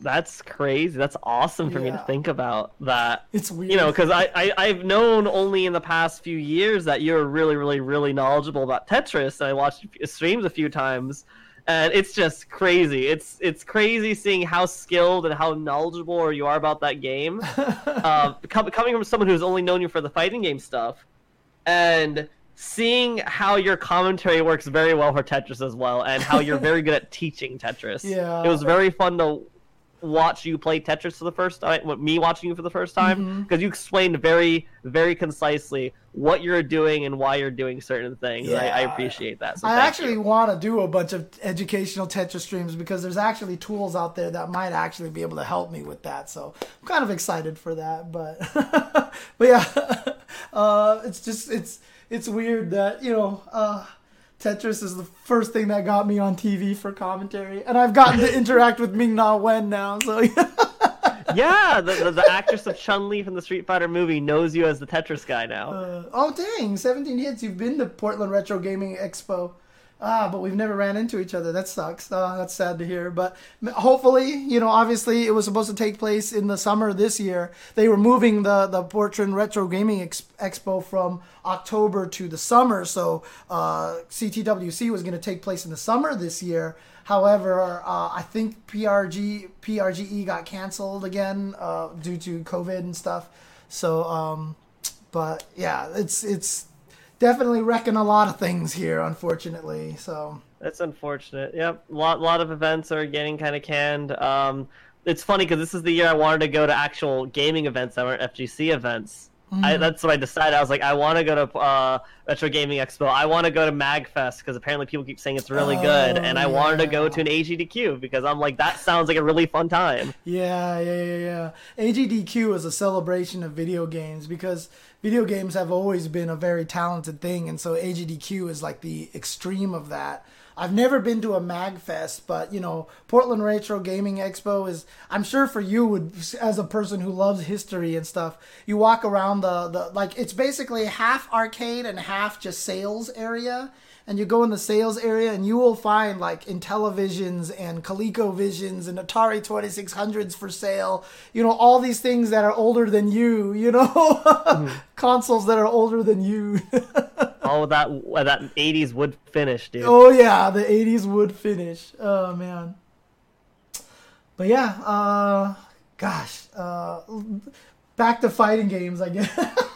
yeah, back to fighting games, man. We we we've jumped from topic to topic multiple times. I and I, I don't feel at all bothered by. It. I just like I thought about like, wow, we went from arcade history to uh 09er history to like we, we have jumped topics right. but it's it's all history nonetheless and i find it absolutely fascinating yeah i mean as long as the people in the chat don't mind that we uh, jump around dude 17 hits mentions the vectrex wow the Vectrex, dude. That was yeah. the first vector graphic uh, gaming system, right? Uh, like home, home gaming system. Yeah, it was a yeah. it was a style of. Uh, in fact, I think one of the very first games ever created, Spacewar, uh, was vector graphics, but uh, it was definitely the first home console that could actually do that. Because you know we're at poly- we're at polygons right now. What's actually really funny about it is it's actually kind of gone full circle because a lot of the first video games created were vector based, more like the uh, Star Wars kind of game. But you know when you sit there and you play Asteroids, like if you ever go to any of those barcades and you play Asteroids,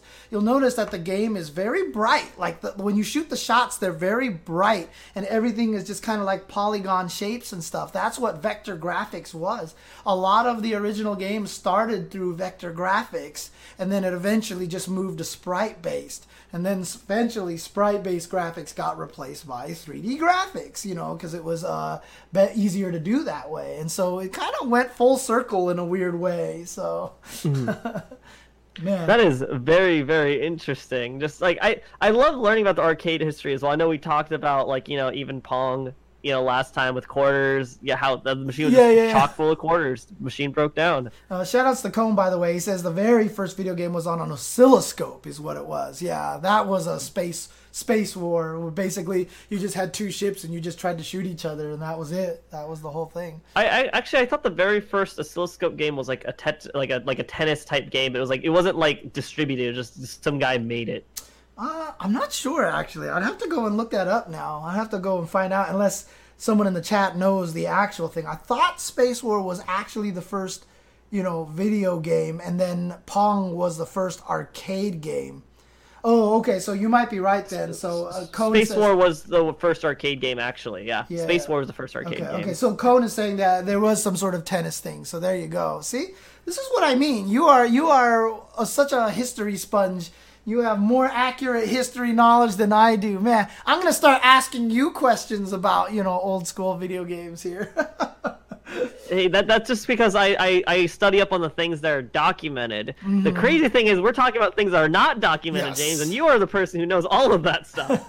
There's so much of our history, of our gaming, of our culture's gaming history that is not documented, and you hold all that yeah. knowledge. I mean, like I said, as much knowledge as I hold, it's still got so many blind spots in there too because like I said, mine is such a SoCal focused uh, look. And not only that, but it is a, also a very Street Fighter focused look. You know, like if I wanted to talk about Tekken, I would have to bring in some like I'd have to bring in Castel uh, to talk about a lot of the the Tekken history. I'd have to bring in Henry Cen or Arturo to talk about the New York history. You know, heck, I could even bring in Saber and he could talk about Arizona history of the FGC. You know, it'd be interesting to to find. I mean, I have all the B5 VHSs. I have all these tapes and everything still. So it's it's pretty crazy that I I uh, they're all still in a closet somewhere here. In fact, there was some stuff that I had promised that I would bring out of the closet just like to grab, like just to show people and stuff. I'll have to think about that one of these days. Yeah, No Frills podcast is great for East Coast history as well. So.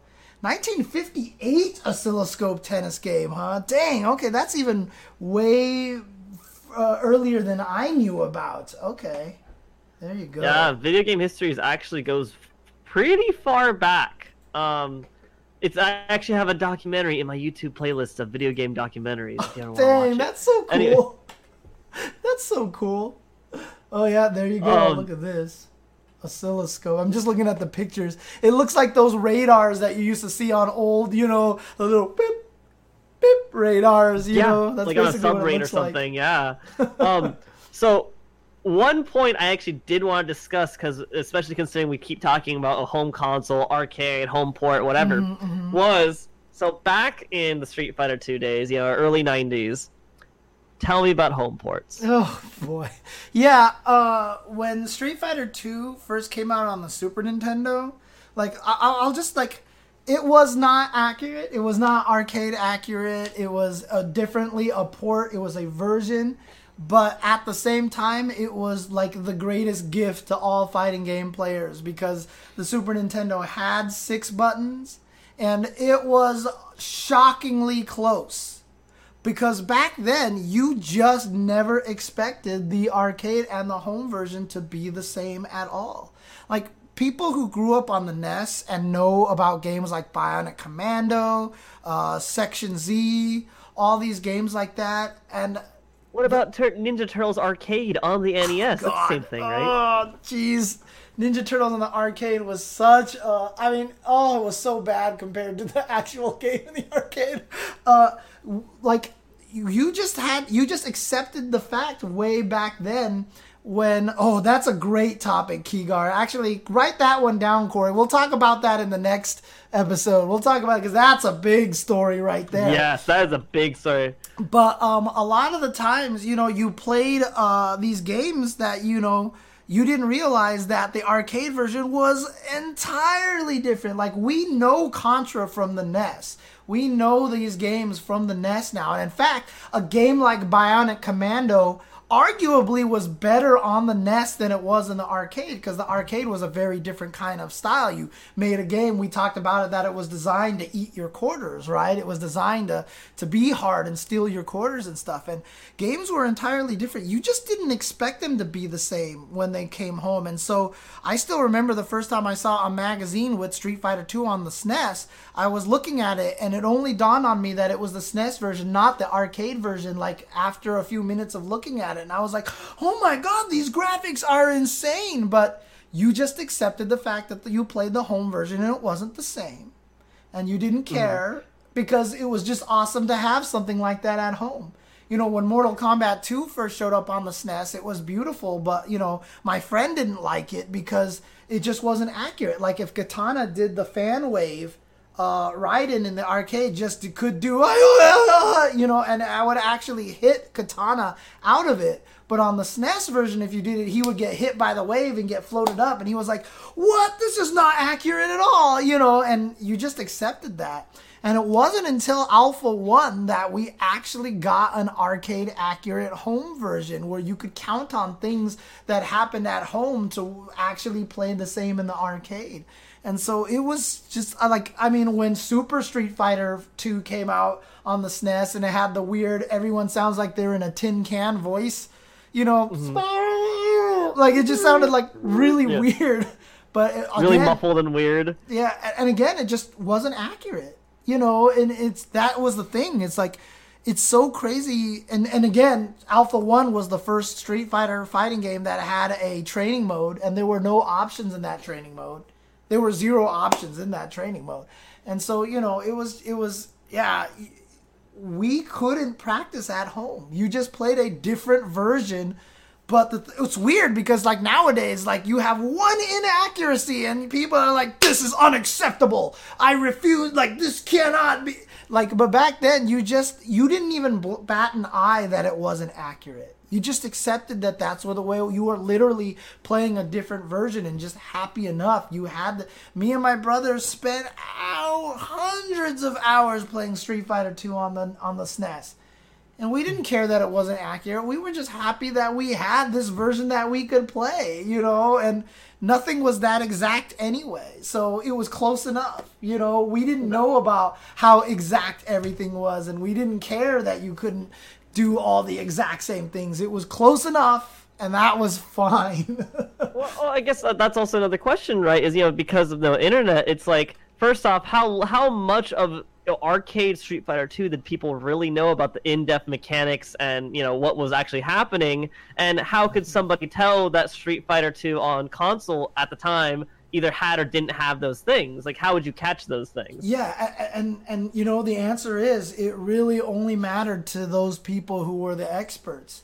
You know only the experts would be able to tell you the difference between all these different things like uh Guile's close-up medium punch he didn't do the little like little uppercut punch. He just like did this little extra punch. And like they they had to save on a lot of frames and a lot of the moves weren't accurate. And you know, I knew these things and so you lost certain weapons that actually were very valuable to the top highest levels, but if you were just a casual player, it was the exact same thing and it didn't matter. So, yeah, back then most people wouldn't have been able to actually tell you any differences. You know, they just wouldn't have cared. Uh, Guile's, for example, his far jab in in Street Fighter 2 was the stupid jab that reached way, like Guile like leaned so far forward that jab times 7 was a legit combo and was actually a redizzy. So if you actually knocked someone stunned, if you timed it right, you could go jab, jab, jab, jab, jab, jab, jab, jab, jab. They'd fall dizzy, and you'd walk up and go jab, jab, jab, jab, jab, jab, jab, jab, and then they'd fall dizzy, and then you could kill them. Like it was, but like on the home version, they had to save animation, so he had only one jab animation, so he didn't have that combo. You know, it's just like all these little things. Like Guile has never had his far jab ever come back in Street Fighter 2 because that move was super broken. so you're telling me what you're telling me is Guile deserves what's going on in that box art right now. Yes, absolutely. Absolutely. uh, dude, Turtles in Time on the Super Nintendo, dude, because that was so accurate to the arcade one, it was a life-changing experience. Absolutely was. Once we started getting to the point where the games at home could be replicated like the games in the arcade. I'll tell you, when Alpha 1 came out on the Sega Saturn, I can't even tell you how much. Like, the training mode had no options. You couldn't change the computer to never block. You couldn't change it to do anything. Like you couldn't set yourself up with infinite uh, super meter. I don't think. I think you just had to like build the meter up and try the combo again. And it was just as bare bones as you could possibly imagine a training mode. Like nowadays, if that training mode came out on any fighting game, like everybody would riot, riot, because it would. People would riot. It was so inadequate. But I cannot tell you how many hours I spent in that training mode and how much I learned about that game anyway. It had all the same glitches. Like Sodom had a glitch that uh, if you swept him or if you knocked him down, the way Alpha worked is when you knocked somebody over, they couldn't be juggled after they reached the apex of their reel. They would get hit and then they would come down and they couldn't be juggled anymore. Sodom was glitched in that he could be juggled even as he was about to hit the ground. And so uh, you could do a bunch of combos on Sodom that you couldn't do against a bunch of other characters. That was replicated on the home version, so I was able to do all that stuff there as well. And yeah, wow. the, the, fact that we had an arcade accurate with even a terrible training mode was the greatest thing I could ever ask for. Because when I played on the Super Nintendo, I practiced all of my combos with my foot I would literally have one of the SNES pads on the floor with my foot on down back, like ready to hit down back. And then when I hit jump fierce on the enemy, I would push my foot down to go to down back to see if I got the combo right. That's how I made it block for me. Like I would do jump fierce with Guile and then immediately hit down back with my toe, with my big toe, and then start doing the combo to see if I can actually do the combo. That's how we did training mode back then. And I did that in versus mode by putting myself to the lowest handicap setting and the opponent to the highest handicap, highest handicap setting, turning off the timer so that they could, the enemy could last as long as possible and take as little damage as possible. And that's what I would do. Literally, that's how I did training mode on the SNES days. the extent players had to go through, the extent you had to go through to do that. I, I was gonna go, oh my god, oh my god. I mean, that really is some. Uh, that really is some uh, barefoot in the snow. You know, uphill both ways. All hell. That is definitely. I mean, it is. That is what I had to do. That's literally what I had to do in order to um, in order to practice these fighting games, man. I mean, that's that's how crazy it was. Uh, there, there weren't the resources or the options to do. There weren't the tools to do that. Yeah. Wow, that's such a crazy time to think about. Also, Street Fighter 2's weird ass mechanics like random damage, random stun, random. Oh, like, yeah, yeah. Dude, it's so funny too because like, and here I am today making tweets where I'm like, I really wish Street Fighter V would add these features in here into their training mode. And Street Fighter V has like one of the greatest training modes in existence currently, you know, and I'm so spoiled even though I knew what it was like blocking with my toes. oh man. Wow. So we have about ten minutes left. So I'm, I'm actually struggling to find a topic that's not going to like take us like okay, okay, too far enough. down the road. Um, because God, there's so many more topics we could talk about. There, there's so much to still discuss. Um, do we want to go into the Tomohiro story, or uh, do you uh, think that's over or already overly discussed? Let's save, let's save that? that? for next week because the, I, I can tell my Tomo stories and I've told it before on, on, on videos before, like in interviews and everything like that. But I think it would be fun to tell on this story and tell tell on this podcast as well, just to have it officially documented how I met Tomo and what my first interaction with Tomo was, because it was really fun and fascinating. So. and then, oh god, yeah, playing on the SNES. One of the fun things. Uh, do you know about the Game Genie Yes, I do. Game Genie. It was before Game Shark. Yeah. Yeah. so the it. Game Genie was something that you plugged the SNES cartridge into, then you plug that into the SNES. And what it would do is just change memory slots. And there was no rhyme or reason. You just, it was literally you just put in codes and hoped for the best. And people would find funny codes and they would post them on the internet, the beginnings of the internet in like news groups and stuff like that and then yeah then you would actually end up starting to do weird things. Like me and my friends god we played super nintendo uh street fighter 2 with these stupidest things. Like there these codes had like the dumbest description to it like one of them that uh cone will remember. Actually the two of us were always laugh about even to this day was uh guile is as red as the devil and all it did was just make Guile super red, and that was all it was. And it was the stupidest thing. There was one that was uh we had to learn how to play Street Fighter 2 by never blocking by accident because the blocks would actually stick to the opponent. So like if you blocked a Blanka ball, it would hit you and then just hit you until you died. So you go chip damage and died, you know?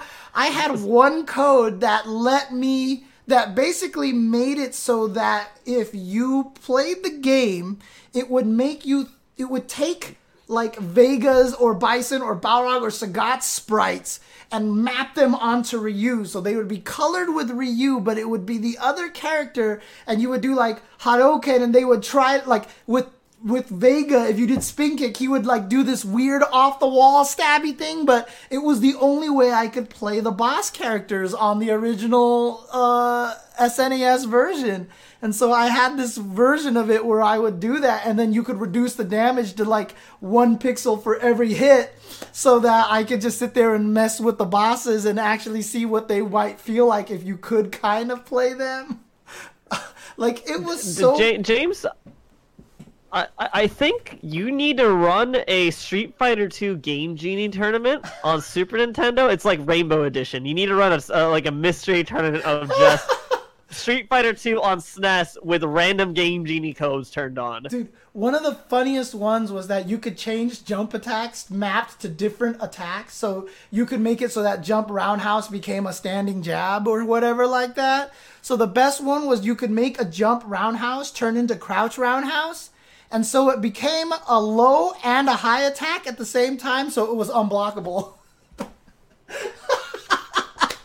you could just do jump roundhouse, which turned into a sweep, and so it was literally unblockable because it would hit you low if you stood up, and it would hit you high if you crouched.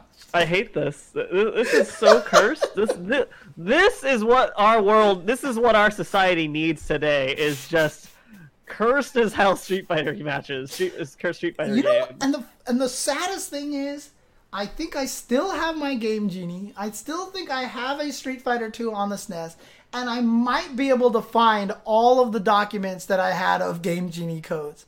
So if I could figure out a way to stream the Super Nintendo, I might actually be able to to, to, to, to have an episode where we just mess with Game Genie Street Fighter 2. I, I would love this, especially if you could tell me the Guile is res the devil code. Like, oh my god, that's the best thing ever. Dude, there was so one good. Code, there was one code that would replace the background with the versus screen. So you would play and like Guile, like like da, da, da, you know that thing would be over there, and like Bison would be in the background, and so that would scroll in the background, dude. It's so crazy. See, see, this is the thing. I don't know if I would have ever gone in this direction on these history shows without you asking these kind of questions. I don't know if it would have ever gotten to this point where now I'm thinking about streaming the Super Nintendo Game Genie Street Fighter 2. All, all I asked about was home ports. I, I, I was a very vague question. Hey, tell me about home ports, and here you are telling me about Game Genie. Holy crap! Oh, it's so funny. Actually, let me let me run downstairs and see if I can bust out my Game Genie. Hang on. Let me. I'm gonna be right back. I gotta do do this. I'm, I'm, gonna use the restroom, so I'll be right back. Actually, I have to, I have to pee. I have to check.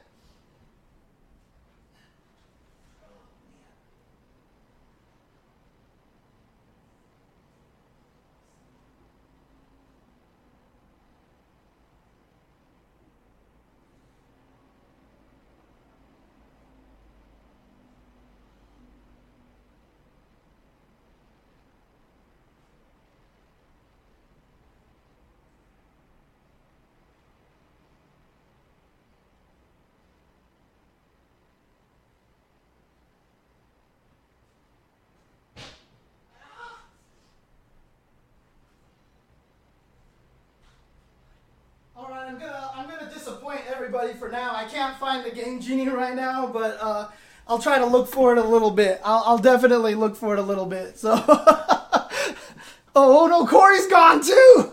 No. No, yeah, uh, I can't find my game genie. Unfortunately, uh, apologize. I'll definitely do some more careful searches later on and uh, decide to see if I can find it somewhere. I can't find it right now. I'll look. I'll look harder for it later. So. All right no, it's just that that's that's actually a very very interesting topic. I won't. I would love to watch you play World Warrior or even Hyper Fighting with just Game Genie codes, like home, like it's the home version of Rainbow Edition. I would love to see that. Dude, you could seriously do that. You could make it so you could do special moves in the air and jump again. It was you could do all of that stuff with it. It was crazy. So, um, I'm pretty sure that's kind of how they even made Rainbow Edition. They probably just like tweaked a bunch of stuff and were like, "This is funny," and then they just went with it. So, oh man. Oh my god, we, that that's definitely a topic. I, I definitely need to see you do that. Um, yeah. Okay. Now, well, now I, if I, I was even... more gonna talk. I was about to go say ahead. now Actually, if I can't ahead. find my Game Genie, I'm gonna try to buy one off of eBay, just so I can do this. Oh man. Okay, uh, This is Kigar. great. Uh, we- this is the world we live in. Yeah, Kigar, we're doing this basically every Monday now. So every Monday at 5 p.m., we're going to do uh, OK Sonic Boomer and just talk about all this stuff. Thing is, I, I was originally asking about the home port topic to be like, okay, did anyone ever run home port tournaments? Like, would anybody go to an arcade and be like, hey, after Oh. this, we're gonna have a home home port tournament at home or something like that? That's actually a really good question. I don't know of any. I I can't remember any sort of like home tournaments outside of just hey, here's a birthday party, we gathered together. Hey, let's run a tournament, you know. But outside of that, I can't think of any. There were there was never any really like official kind of situations, in my opinion. Mm-hmm. So Gotcha. And I know we're gonna go into this topic more the next time, but basically, do, do, would you say then you think that there wasn't that shift of having home tournaments until when Evo swapped off of arcade to home home consoles? Yeah, I think that was a major deciding factor. And again, we'll get into that later on, but it was still at the time hated, but still one of the best decisions ever. oh, yeah, Joe, we definitely talked about fake inputs point. last time. We talked about fake inputs last time because of how close you had to be with so, next to somebody, so you had to like fake inputs and stuff. I uh, still find that to be one of the most unique aspects is because you guys are so because the both players are right next to each other. You had unique strategies like faking inputs or bumping into them or or, or, or eating burritos before tournaments. I, I just love that part. Not bathing. Not bathing, Jesus. Oh, We've man. come a long way. Actually, no, we haven't. um, yeah, I know, right? Yeah, right? Um, I I think that's about it. I, that's all the time we've really got right now. Mm-hmm. I I hate to just make things come to an end because there's still so much we could talk about, Oh, but that's and that's I, the I beauty wonder of how. Then, long we're gonna go until we run out of topics to talk about. yeah, I know. That's the beauty about it. Is we this means we've got weeks and weeks and weeks and weeks of this. So More content coming directly to you. yeah, and I'm enjoying this a lot. So I'm having a lot of fun with this. So Oh no, same. Thank you so much. Like I, I'm both learning a lot and, and I'm having a lot of fun. Like my, my, my I've had a takeaway eat uh, both last week and this week. Last week, my major takeaway was I was learning more about the actual arcades. Like I didn't know about uh what is it, Aladdin? Oh yeah, yeah, yeah oh, the the the Aladdin's Aladdin's Castle. castle. Yeah, yeah, yeah. Uh-huh. Aladdin's learning about Aladdin's castle was big because it was funny after you posted on Twitter. A lot more people were talking about Aladdin's castle. Like, oh, I remember that. Yeah. I remember that. I remember going to Aladdin's arcade, Yeah. Aladdin's castle. Uh-huh. And the other one was, I ha- did not know that they did not tell you the moves of the, the special moves like Oh, on yeah, the yeah. cabinet. They did not have a move list on there. Yeah, that and and Jason Wilson being uh, an FGC guy too. I've been reading tips and tricks since I was eight, oh my and God. I never knew that. Yeah, no, Jason Wilson is a big, big important member of the of the FGC. Also, an avid video game collector himself. I, I'd been to his place one time to play a fighting game, and he's one of those guys that at one point in time, I I think he sold his collection eventually, but he had like every Nintendo game officially ever published. He had every Super Nintendo game, every Genesis game. He was one of those guys that just collected everything. So he's he's he's one of those true art, uh, video game uh, fans, Jason Wilson. So yeah, definitely want to meet more people, more more retro members of the FGC or older people in the FGC because I feel like the best stories and some of the best information comes from you guys. yeah. Actually, Gundam Jehudi Kai, he did have the Nintendo World Championship card because he placed in the Nintendo World Championship.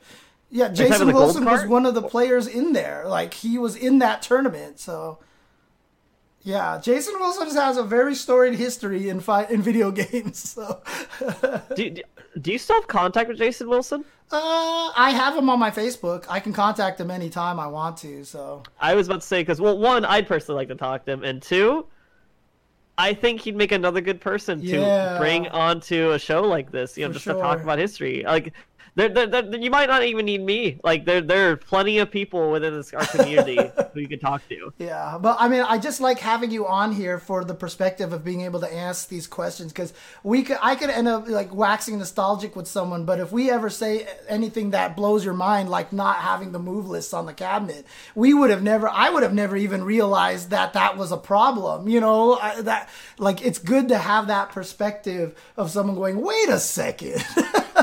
you know yeah for, for me like the move list specifically like that surprises me because i had never thought about wait there's no move list that means everyone has to figure it out on their own yep. and how that experience must have been yep. that is the part that blew my mind of hearing you and your brother trying to figure out moves and figuring out how spds work yep. that was mind-blowingly cool to me oh it's so funny but uh, okay, I, I just want to say, you know, obviously we're gonna be trying to do this every 5 p.m. Pacific time uh, on Monday.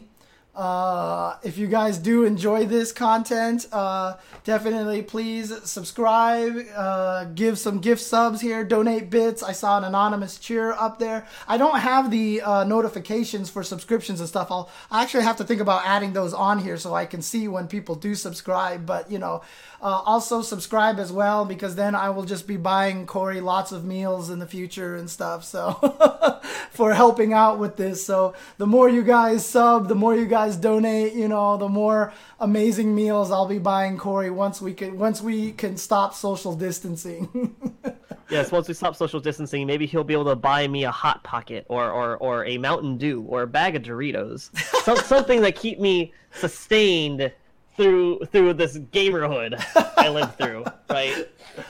I'll try to get you oh, something man. better than that. oh man, it'd be great. But no, yeah, everybody, thank you. Everybody who tuned in, thank you, James, for having me on the show. It was a lot of fun. I'm, I'm still learning a lot every time we have this show, which is the most exciting part right. for me. We've got a lot um, more to cover too. We've got so much more to cover. God, we've barely scratched the surface. All right, cool. But Gosh. again, uh, follow Corey on Twitter as well. You can see at Corey Bell FGC. Uh, your I'm also on Twitch. Your Twitch is just Corey Bell without FGC, right? Yeah. Uh, so I mean, I'm just gonna comment in. Uh, yeah, no problem. Chat, but yeah, me. That's me. Yeah, that's okay. just. Oh, yeah, I, yeah, I, I stream. Okay. I try to stream every day. It's sometimes fighting games, sometimes me screwing around playing other games. I've seen. But yeah, if you come check me out, appreciate it. You've been streaming a lot of old games recently, huh? Like what? Yeah, I've actually been playing my uh, Super Nintendo Classic a lot more recently, oh, so I've been playing a lot of oh, those. Okay. Uh, one of the games I actually did want to talk, talk about quickly, just uh, in terms of ports, was Punch Out. That yeah, game yeah, yeah, really right. I saw recently. you playing that. Yeah, yeah, yeah. Okay, okay. So that was it. That was my point. Okay. Uh, but yeah, if you want to follow me on Twitch or Twitter, uh, I'm Corey Bell FGC on Twitter and just Corey Bell on Twitch. Cool. If you follow me, I appreciate it. Toss some donos, subs, whatever. Also appreciate it. and expect all the greatest memes from Corey on the interwebs as well. So. yep. Shit. Uh, meme poster deluxe. That's me. Exactly. Um, that's about it for me. Yep, and uh, oh, nice! I see your emotes there too. nice. but uh, thanks, guys, for tuning in, and thanks, guys, for watching. Uh, okay, Sonic Boomer, as I said, uh, 5 p.m. Pacific time will be on YouTube eventually. If you guys are watching this on YouTube, make sure you comment, like, and subscribe so you'll know every time a new Okay Sonic Boomer comes out uh, tweet it out to all your friends, let everybody know about it, so the, so they can learn about the history of fighting games and such. So, thanks guys for tuning in again. Thank you, Corey. And this time, you know, you're you're not going to disappear on me, and I had to close out without talking to you. I felt bad, but you know, the call lasted no, the whole thank time. Thank you for doing time, that last so. time. all right, cool. Thanks guys for watching, and take care, and have a good night. Have a good night. Stay safe. Stay healthy. Yes. Bye bye. Sonic Boom!